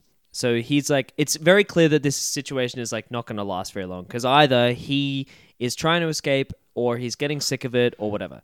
Cut to godzilla um, attacks a human city city technological base thing that's owned by Elon Musk, Melon Musk, uh, and you don't really know why. Melon. Introduce Melon Melon Usk. That's his name from now on. I don't know what his actual name is. Don't care who acted him. His Mel- name's Melon Usk. Melon okay, Usk. Melon Usk. So I'm now I'm this now facility- reinvested in this podcast. This facility is owned by Melon Usk, and what we are introduced to this is so this is, we're getting all of the human characters out of the way in the first forty five minutes. Okay, so The best bit about this movie, unlike this podcast, is that it very, very quickly gets to the giant monkey gets- fighting the gets giant to meat. dinosaur. okay, so we'll we'll really rapid fire run through this. So, i- in at this facility that gets attacked, a, a, a guy works there, and he's actually a pretty good actor, but I can't remember his. He's fucking uh, name. he's the guy's friend in Get Out. Get Out. He That's plays right. He the shows up at security the end guard of in Get Out. That's where I know him from, and I'll I'll find his name later, or you can cut his name in in Microsoft Sam Not to gonna, fucking. not gonna do that. I got a Mac. I don't have access to. Microsoft Sam. Um, so he uh, he is like an an insider slash like Alex Jones type conspiracy theorist who hosts a podcast. Who's like they're doing fucked up stuff in this facility, man. I don't know what it is, but I'm real close to finding out. And you sort of see him trying to infiltrate and get more information, and then cut to Millie Bobby Brown, who is 13 from Stranger Things, listening to this podcast as a big teen rebel and uh, she's like a huge fan. She's invested in it. She believes all of the conspiracy theories and stuff. Yeah. Sh- Her best friend is um, a young New Zealand kid from Fuck! I forgot that that dude is young New Ju- Zealand kid from Julian Subway Kid. Hunt for the Wilderpeople. Yeah. exactly. Dude, okay, side note, I made a joke when I was talking about this film to um, my partner's family Yeah. where uh, someone brought that kid up as like, oh yeah, the kid from the subway ads, and I was like, yeah, hopefully he's got better internet search history than the last guy, as in like, um, Yeah. No, that's funny. Yeah, like a, like a Jared from family Subway event. is, yeah. is, is a pedophile. Yeah. yeah. Cool. Great. and then I had to explain it because no one laughed. and they're like, "Sorry, so why is that funny?" You're like, "Well, it's funny I ju- because I was- the previous guy I did turned, the I ads." turned and was like just explaining it to my partner, but then no one else was talking, and so it was like one of those weird things. Anyway, You're like, um, so awful. The previous guy from those ads is a famous pedophile. Yeah. So that's why it's funny because I'm saying For that like, some wouldn't it be reason, funny? I really skirted around using the word pedophile, so I Great. was just like was into some um, just was it uh, it's like dodgy stuff. Anyway, ruined my Easter. So um, yeah, he's he- so they they end up going on this road trip to try and figure out like get to the heart of it. Um, also, Kyle Chandler. Now, listeners, I really honestly compel you right now look up because you don't know what he looks like. look up Kyle Chandler on your phone because you absolutely know this man. You've seen him in dozens of things, right through from your childhood through to oh, yeah. current day. Kyle Chandler is one of the best actors that's ever lived. You're an idiot. I really honestly believe You're a this. Kyle idiot. Chandler has never delivered a false note that I've ever seen. You're an idiot. He is. You know how Gary Oldman gets recognition for his like transformative ability to inhabit characters? Mm-hmm. Kyle Chandler does that, but you don't even notice he's inhabiting a character, man. I truly believe this. I truly think that Kyle Chandler is one of the best actors that's ever been alive. You're a lunatic. Because he is so earnest. Anyway, so he's Millie Bobby Brown's dad. He was also in King Kong, Yeah, he's been in 2005. two or three of them. Um, That's yeah, the Peter that's right. Jackson one. Yeah, yeah, yeah. He's was in the Peter Jackson yes, King Yes, movie. he's been in a couple of these. He's Weird- typecast as know, weirdly. scientist in giant monkey movie. That's right. So anyway, so Kyle Chandler's in this as well, and also um, Lance Reddick, who is the uh, receptionist of the Continental Hotel in John Wick, who's credited in the opening sequence of this film, and then is in about five to six seconds of screen time talking to? Kyle Chandler. Yeah, right. You know, you know him. He's the he's the guy that takes the coins from Keanu Reeves at the Continental. Oh, that guy. Yeah, yeah. Yeah, he's Right, in this so- movie. He's in this movie. Great fucking actor. He's in this movie literally for five seconds. I think he has Right. actually one. So the shit with Carl Chandler and Millie Bobby Brown and the kid from the Subway Heads actually doesn't matter at all. So the point is That's that they've worked out that the giant Oh. Alexander Skarsgård's also in this movie. Great, yeah, cool. So, so yeah, Alexander Skarsgård plays this like crackpot professor who believes in this hollow Earth theory, and so they need him along And his as brother like a, tried to go to the Hollow Earth but died. So that's Right, his character yeah. motivation. And so they need him there as this like font of information.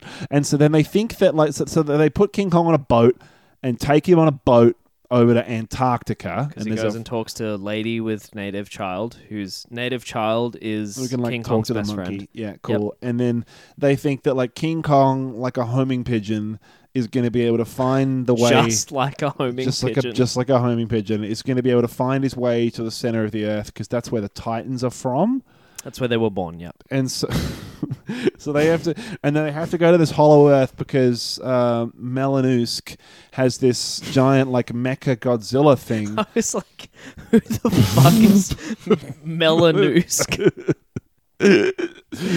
Ugh. I'm back in. yeah thank you Melon uh, has this like giant mech Godzilla robot thing Mecha Godzilla, who's Mecha- actually been in heaps of these movies. what He's a like, Mecha Godzilla is a real thing. that's so stupid That's from like the That's so original. stupid. it's really yeah. That's a that was a recurring character, bro. great um, and he he needs to be able to like Mechagodzilla. power the mech uh, the Mecha Godzilla up. So Yeah, there's like right. crystals or some bullshit that's down in the Yeah, hollow. they Earth. need the energy source from Yeah. the Hollow Earth stuff. Uh, so they go No, down. not the energy source, just the energy signature. That phrase comes up a lot. Uh, yeah, I energy don't really know what that is. It's like if they can code the energy right, then they'll Right. be able to power this thing forever. and there's some sort of there's some sort of reverse gravity threshold or something that they have to pass through. It sounds like it's almost like it's like a second atmosphere, but gravity. And they Yeah, I have to get figure out the physics. they have to get through it. You were trying to figure out the physics of this gravity atmosphere Um, thing in the Godzilla movie with the yeah, Kong 2021. Yes. You're, you're an idiot. Uh, so they have to get through this like gravity atmosphere layer that's below our world, Atmosphere. but but above the center world bit. And they have this like these like levitating. They have this fleet of these like Hover levitating ships. gravity hover Hovercraft, ships yeah. that are specifically designed to get through that b- barrier, but they've never tried it.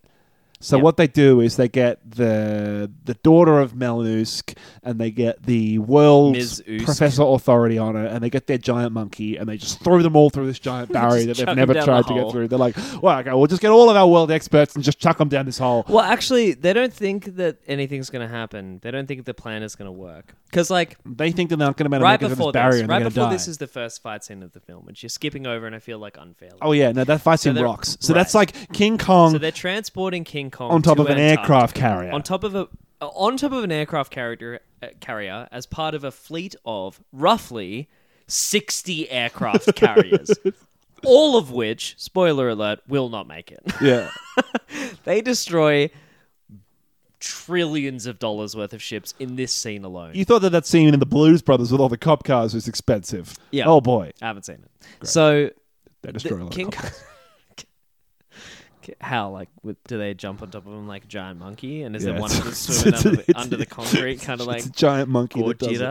it. Yeah, great. So Um, it's this great scene where they're transporting him. He's like, eh, there's this big readout at one point that says like 85% tranquilized or something. So he's like hopped up on tranquilizers. But fifteen percent not. 15% not tranquilized. Great. His, his four fingers on his left hand are going fucking twitching. nuts. So Just an, he's got he's got an enormous fidget spinner that's actually like Yeah. I don't know That's the a size smaller of like boat. three yachts strapped together. Yeah. Um, and then King Kong.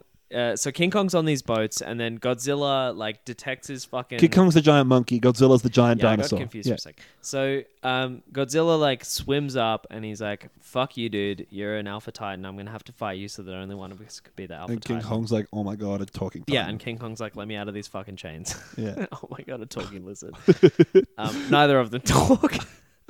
so um, then the first fight scene happens, which is really good, and I felt like really set the scene for this. So this is like ten film. minutes in. Ten minutes in. Yeah. I mean, we've been talking for longer than this movie has Oh gone for. so- yeah, oh yeah. absolutely. Yeah. Um, this that jam donut bit was probably about as much worse pacing than, thi- than these films. These films really, really do themselves such a favor by just getting the schlock out of the way straight to the fights. listeners. You might have no idea what that's like, but No, just just just imagine know the that it- opposite of this. It, would. It, it is nice. Yeah, it's it feels great. Yeah, it's good. and and we uh we we we'll take it on notice. Um, but yeah, so so this first fight scene, like it's him, it's King Kong jumping across battleships, getting like dragged underwater by. But he's getting his ass Godzilla. kicked. He's getting his fucking ass whooped. And something that like it does a very good job of is immediately painting King Kong as the good guy and Godzilla as the bad guy. Right. In a way where like it almost makes you feel like you know how the movie's going to end now.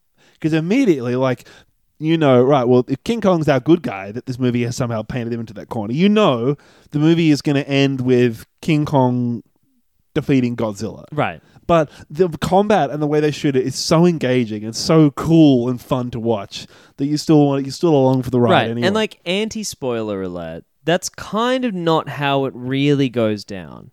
Which is nice because yeah, it- but like you feel like it I know how I'm could gonna- have done that. You feel like I'm gonna I know how this is gonna end like straight. up. Right. You're like, well, it immediately gets you on side rooting for King Kong because it's like, yeah, here's my boy, here's my main character. Mm. So that's where I'm putting my emotional energy. And then Godzilla's the bad guy, easy, giant lizard, much less easy to empathize with. Yeah. Not directly an ancestor of mine.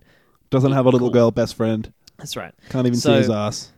That's right. Never see Godzilla's dick either. Huge disappointment. you see Godzilla's monster cock. just, just his fucking ass. Just Godzilla's ass. Just both of his cheeks as he's like swimming. You're like, Scaly, Damn. probably chafed, what's this guy doing out here? dragging it on the beach all the time. Yeah, exactly. It's like trying to sneak up through the ocean, but they keep Sneak up. clapping together. um, so yeah, he like so he swims up, and there's this great fight scene where like the two of them are fighting, and King Kong keeps getting dragged underwater, and like as you said, he just gets his ass shredded. His massive ass. His huge You thought it couldn't get more donkin shredded. dump truck ass, absolutely kicked by Godzilla's equally dump truck ass. These two dump truck asses clap up against each other, and You know, you, you hear a phrase sometimes and it just loses all meaning. dump truck. Ass. No, I'm not there yet. Keep going. Great. So, um, Godzilla like very clearly wins this fight, which is really Almost like drowns King Kong. And like, let's okay. So we're going through the plot of this film. Let's really quickly finish going through that because I feel like we should just talk about how good the fights were. But yeah, um, okay, so yeah, the, it's the first fight scene happens on on on their way to get King Kong to Antarctica, right? To Yeah. do the Hollow Earth shit, and then what happens after that is, um, King Kong runs into a tunnel. They all go down into the Hollow Earth. King Kong finds his kingdom, and there's all these like it's other. King Kongdom. That's right, and there's all these Kong other Kingdom. like Kong Kingdom. little pterodactyl type small creatures there. So he has Yeah. a bit of a fight scene with those. They're kind of like pterodactyls crossed with like cobras. And so a lot of the humans that are accompanying them die, including um, Melon Usk's daughter. And Oh, yeah. meanwhile, on Earth, uh, Mecha Gojira is being like powered up. Um, Andrew was doing the eyes when he said Godzilla like that. I was not. So it, he's been powered up, and like Godzilla attacks the facility again, and I think ends up attacking Hong Kong. At some point, Godzilla starts attacking. At some Hong point, Kong. they just randomly pop up straight through the Earth's crust again and are immediately in a fight with King with That's right. Godzilla. So- and then the last half an hour of the movie Is them fighting in Hong Kong. is them fighting in Hong Kong. And so, like, the big, I guess, not spoiler of the film, kind of spoiler of the film, is that the latter half of this film, or like maybe the last yeah, half hour or so, is not King Kong and Godzilla fighting against each other, although that does happen in Hong Kong. So I asked for my money back.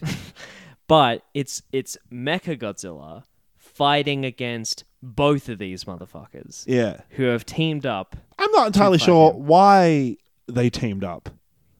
Um, because Because it's sick, yeah, obviously. because it fucking it's rules. fucking sick. 'Cause it's fucking awesome. yeah, and that's about as Because far as it two goes. right? biological boys against one mecha boy, and and you gotta. I never thought my high school nickname would rear its ugly head boy, again, yeah. but here we are. Um, so yeah, okay, so there, there you go. That's the plot. Um, done. That's Yeah. not why you're here. It does move quite quickly towards the Hong Kong bit. The Hong Kong bit That's looks right. fucking sick. It you were saying it looks like an anime. great. It looks like a fucking Tron ass, anime ass, Blade So Runner all ass. of the buildings have so much neon on them. yeah. Um, and, and then at one point, so like th- there's this initial f- sort of well, no, so the, the maybe the second major fight scene between King Kong and Godzilla happens in Hong Kong, and it's like there's Why doesn't it all of happen in the buildings Tokyo? have- Isn't it always supposed to happen in Tokyo? Shut the fuck up. so there's all these like massive neon buildings. It happens at nighttime, and then the next fight scene happens in the daytime with Mecha Godzilla. Yeah, they talked about this on that uh, review we were watching earlier today as well. It just suddenly, s- it is, it does switch it does. to the daytime they they quite go quickly. through sunup. Great. yeah, awesome. I get to see more of the monsters. Because, like, that's why I'm fucking here. I'm in this cinema seat for two reasons. Number one, because I cut a hole in the bottom of a box of popcorn. Number two, I want to see giant monsters fight other giant monsters. And number three, because uh, I want to see more giant monsters fight more giant monsters. And two out of those three things paid off in the end. I got lost halfway through that. Well, that's because you're I wasn't listening. keeping up with my bits, Yeah, sorry, brother. Which is also the reason that the first thing didn't pay off. oh, so you did get it. I thought you were going for like a.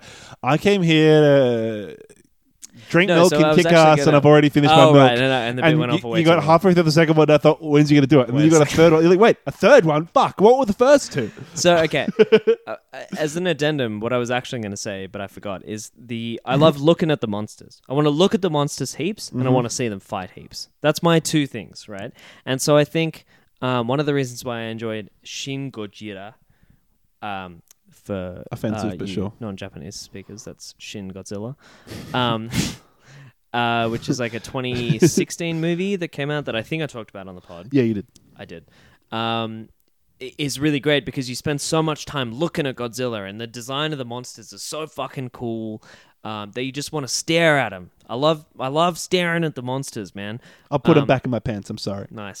so, like, I think one of the things that I enjoyed most about A Quiet Place, which we talked about way long ago on the pod, is that th- there's like there's a few lingering shots where you get a good idea of what the things in that film Yeah. actually look like. It's one of the things I enjoyed less about Bird Box. I feel like it didn't give you a payoff, and like you remember how we talked about how that the monster design was so embarrassingly bad that Sandra Bullock was like, "You have to fucking cut this." um, yeah, it sucks. You have to have good monster design. You Yeah. must. It, it's necessary for these films to be entertaining because, like, yeah, I want to imagine stuff that's cool and creepy. And so, if there's like this giant lizard rampaging, if it looked like a fucking gecko, I wouldn't care as much as if it looks like this like like the Geico armored gecko. fucking beast. That's why Mecha Godzilla is also really cool because yeah, it's a giant fucking robot. Also, Mecha Godzilla is just So stupid. It's cool. I mean, it's stupid, hmm. But it's so cool. stupidly cool. Exactly. So like that's what I'm here for, folks. I feel Make like we can't good. we can't talk about this movie and sell you on it other than like, do you want to watch King Kong fight Godzilla? And if your answer is why, then like, don't don't say it. because It's so stupid. because of what I was talking about earlier, where there's good and bad ways to do that, and this movie does it good. Right, so I feel like it that's- does it good. that's what we were I was going to launch back into was the idea that like there are dumb movies that don't know they're dumb, and you watch Oh, them. But Yeah. this is the, where it's like this could have been like someone trying to sincerely do an action movie where King Kong fights Godzilla in Yeah. it very seriously, but I feel like this is Well, if you watch the earlier three Godzilla films, right, that is probably what they are. then they're more on that side of things. I way prefer this, where this is clearly fully embracing the fact that most of the people who go watch this are probably watching it. It's iro- half ironically, at least, where you're like, "Oh man, this is going to be a train wreck." Yeah. And so they deliberately put all this insane sci-fi shit in it. They they they introduce the fucking mecha Godzilla three quarters of the way into the movie for no reason. Yeah.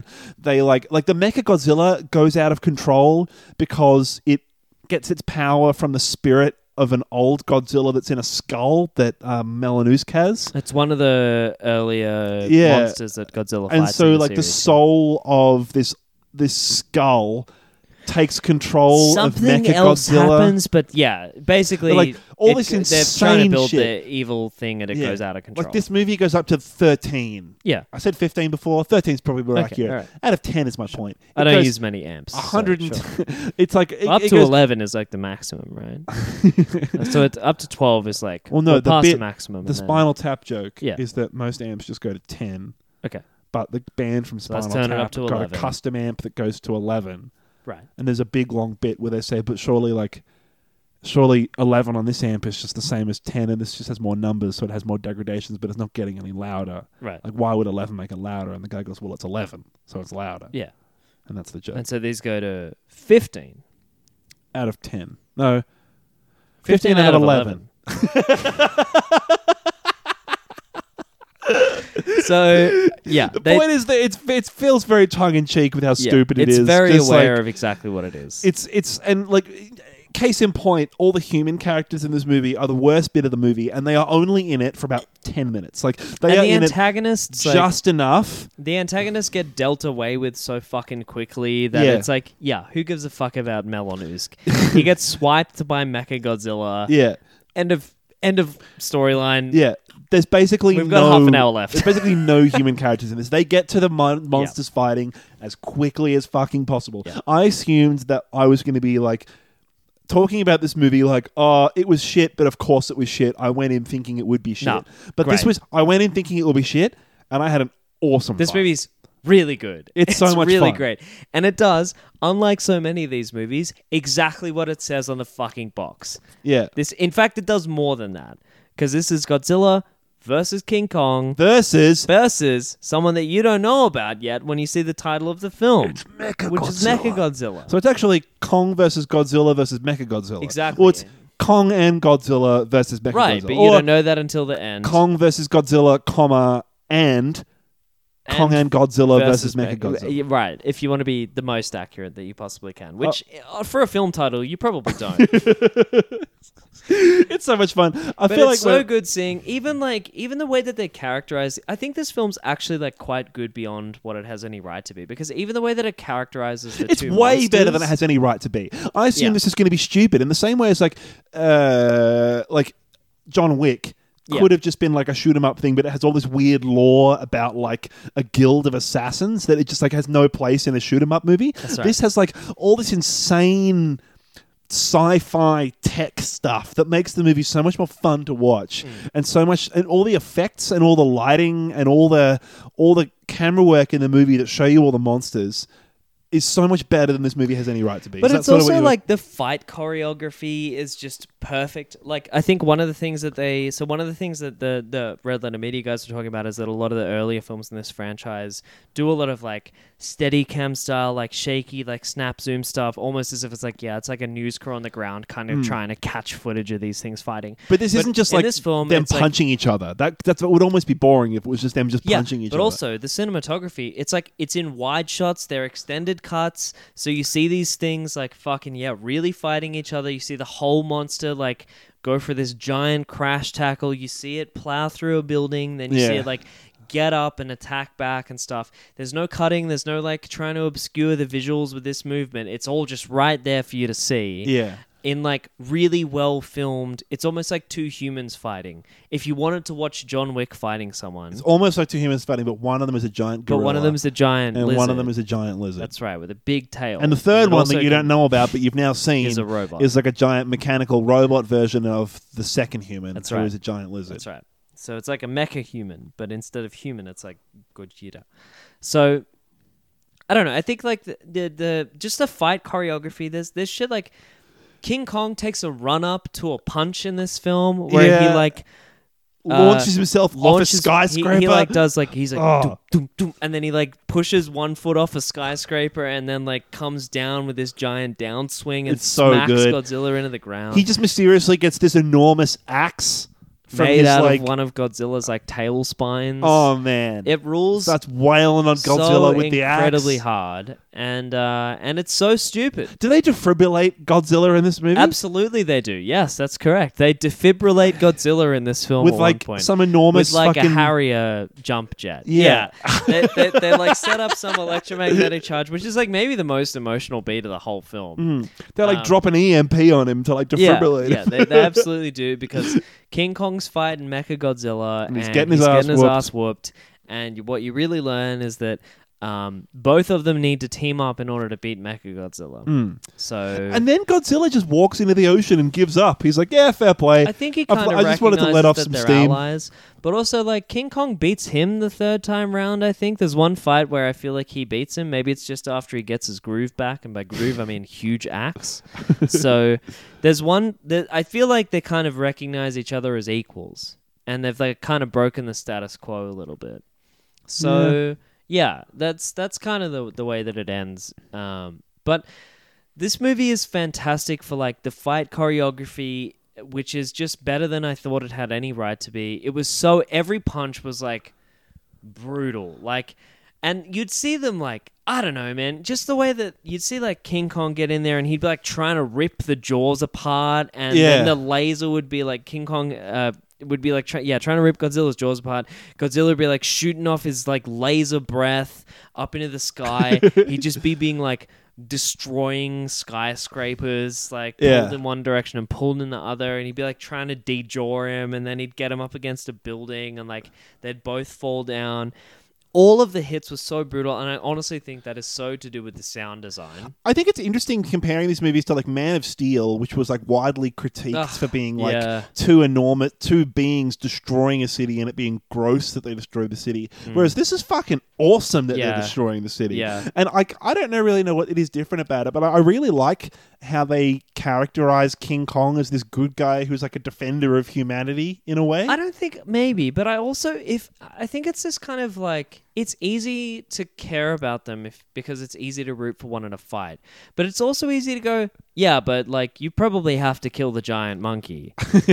you know what I mean? Uh, it's like, yeah, Godzilla is like, okay, he's helping us out for now, but like probably to have to kill that giant lizard. Like so I feel like there's no I don't have I'm not being asked to like one of them really. Like I, I I'm I, I've I'm being given I'm being handed a point of empathy and it's being offered to me if I want to use it. But I'm not being asked like with Batman or Superman where I'm like it's like which one do you care about? Which one do you want to make it or with like whatever. You know I think it's kind so- of what they're doing. I think they paint uh, King Kong as like the good, the good guy, and it's it's literally just because he's a monkey and we look like monkeys, and they're like, well, there you go, that'll do. Like, there's no there's no other reason than that. Yeah, Just maybe. the, like I few mean like also cute shots of his eyes. Superman versus Batman or whatever the fuck. It was Superman versus the fucking aliens. Who gives a shit? Um, those movies all sucked way more than this. uh, they're all like they're really muddy. They're really like um, poorly shot in the way that they uh, reflect the action, Yeah. and I don't know. This just had a reality and a like a weightiness to its combat that meant that like yeah, I was actually I wasn't emotionally invested, but I was physically invested in what was going on. Like I felt like I was kind of standing on the like on the side of a ring, you know, and I was like watching two people actually fucking fight. Yeah, it was sick. And I was like, this is fucking cool. Like, Yeah. Which one of them is. And I'm like, I don't know. How many times have I talked on this podcast about dumb stuff being dumb and I don't like it? Like, this is not the type of film that normally appeals to me, but when it does it, it, this is exactly what this kind of film should aspire to be, which is just like. This is pure entertainment. Don't Yeah. give me snarky fucking Marvel dialogue. I don't want that soy boy shit. I don't want any like Joss Whedon dialogue polluting my fucking action scenes. I just want like crisp, brutal, extended combat you know, that is like polished to a sheen where I can see every hit, or like not even polished. I don't want it polished. I want it like, I want it, I want it like Fight Club. That was kind of, but that was kind of how it was. And when you said polished, like, yeah, the movie was literally like this director was just trying to do the best he could to show the fights the best he could and Yeah. make it as cool as, possible. clear as possible. But it was literally like it was literally like he knew he was like, yeah, I know you're not here for the dialogue with the people. I know you're not here for a story. That's I what know we mean by just self-aware. yeah, I know you're just here to watch. I know that everyone is ju- is just here to watch the monkey fight the lizard. So I'm gonna make that bit of the movie look as cool as possible and Exactly. go for as long as possible. It's and I'm gonna shit all of my budget into that hour of the movie. Ugh. It's fun, It's so good. This movie's so much fun. and I know that we've just like. I mean, we've spoiled it, but like the sport, it's, there's no spoilers because the whole point Just is go you watch the go fight. watch the spectacle. It's fun. Yeah, and go and see it at the cinema, or at least like I've got a good sound bar set up here, At least so I feel like I come could watch into this Andrew's movie. place.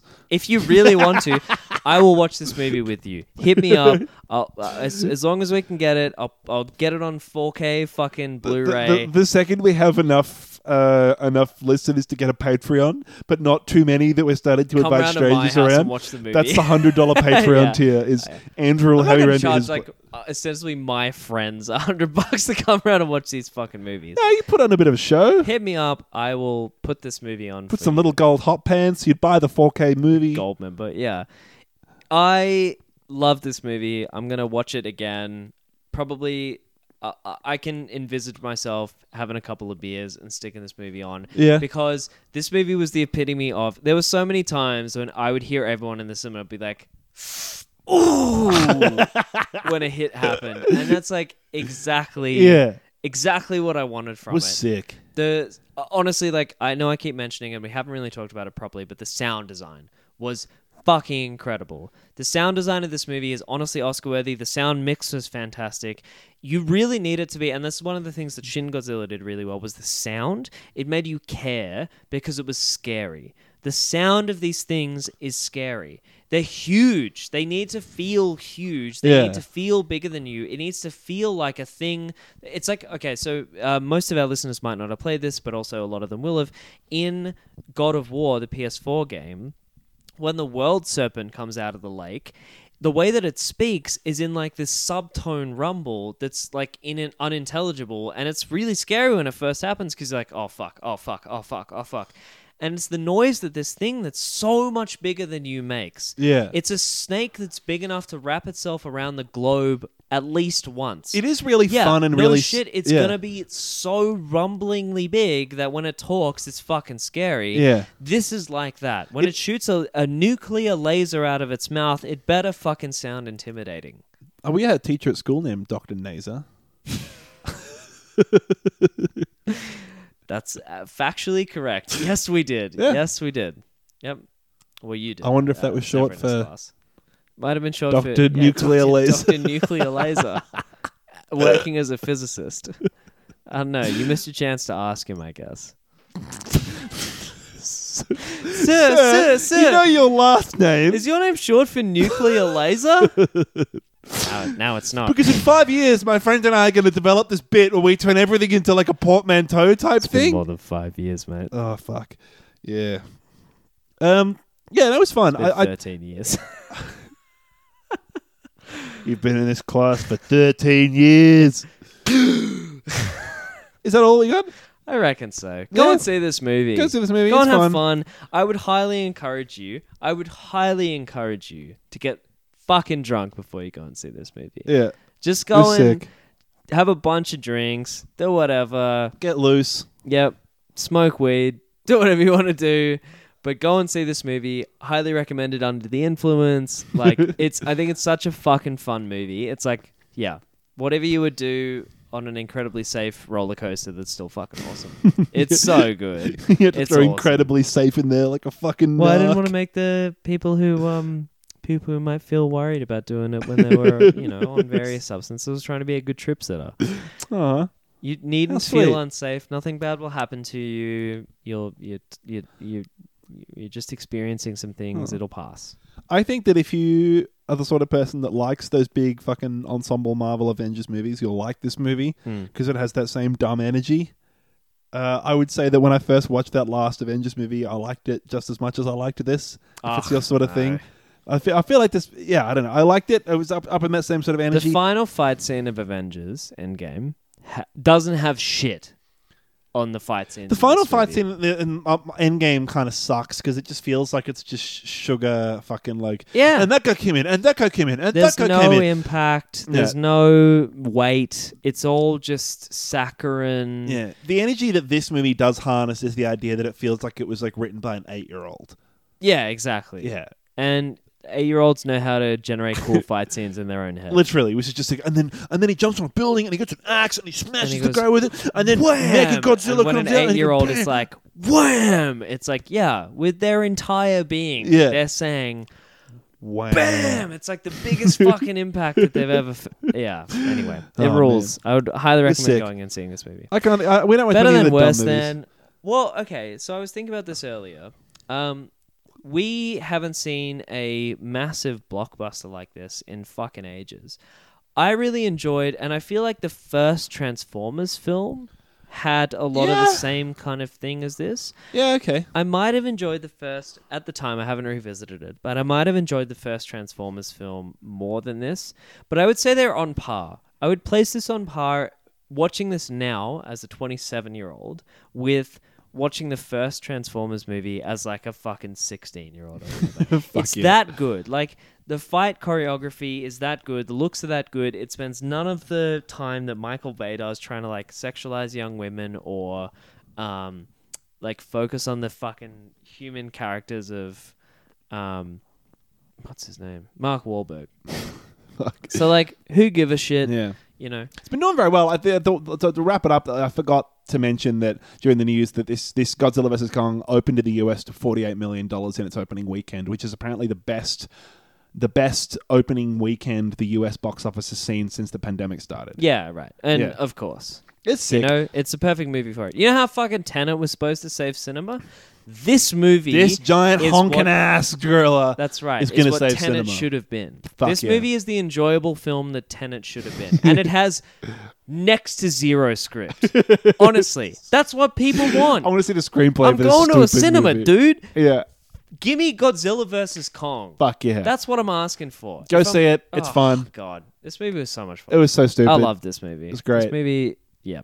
This Uh, movie is great. That's all we got, I think. Yeah. Join us next week. God knows what we're going to be watching, but it'll be in the description so you can read it there. Tell us what we're going to be watching because we don't know yet. Uh, and we will Yeah. we'll, we'll see you in a couple weeks for the next episode. You can email us, you can like our Facebook page, all that sort of stuff. It's all in the description, so I'm not going to fucking read it to you. Yeah. See you later. Bye. Bye. Bye.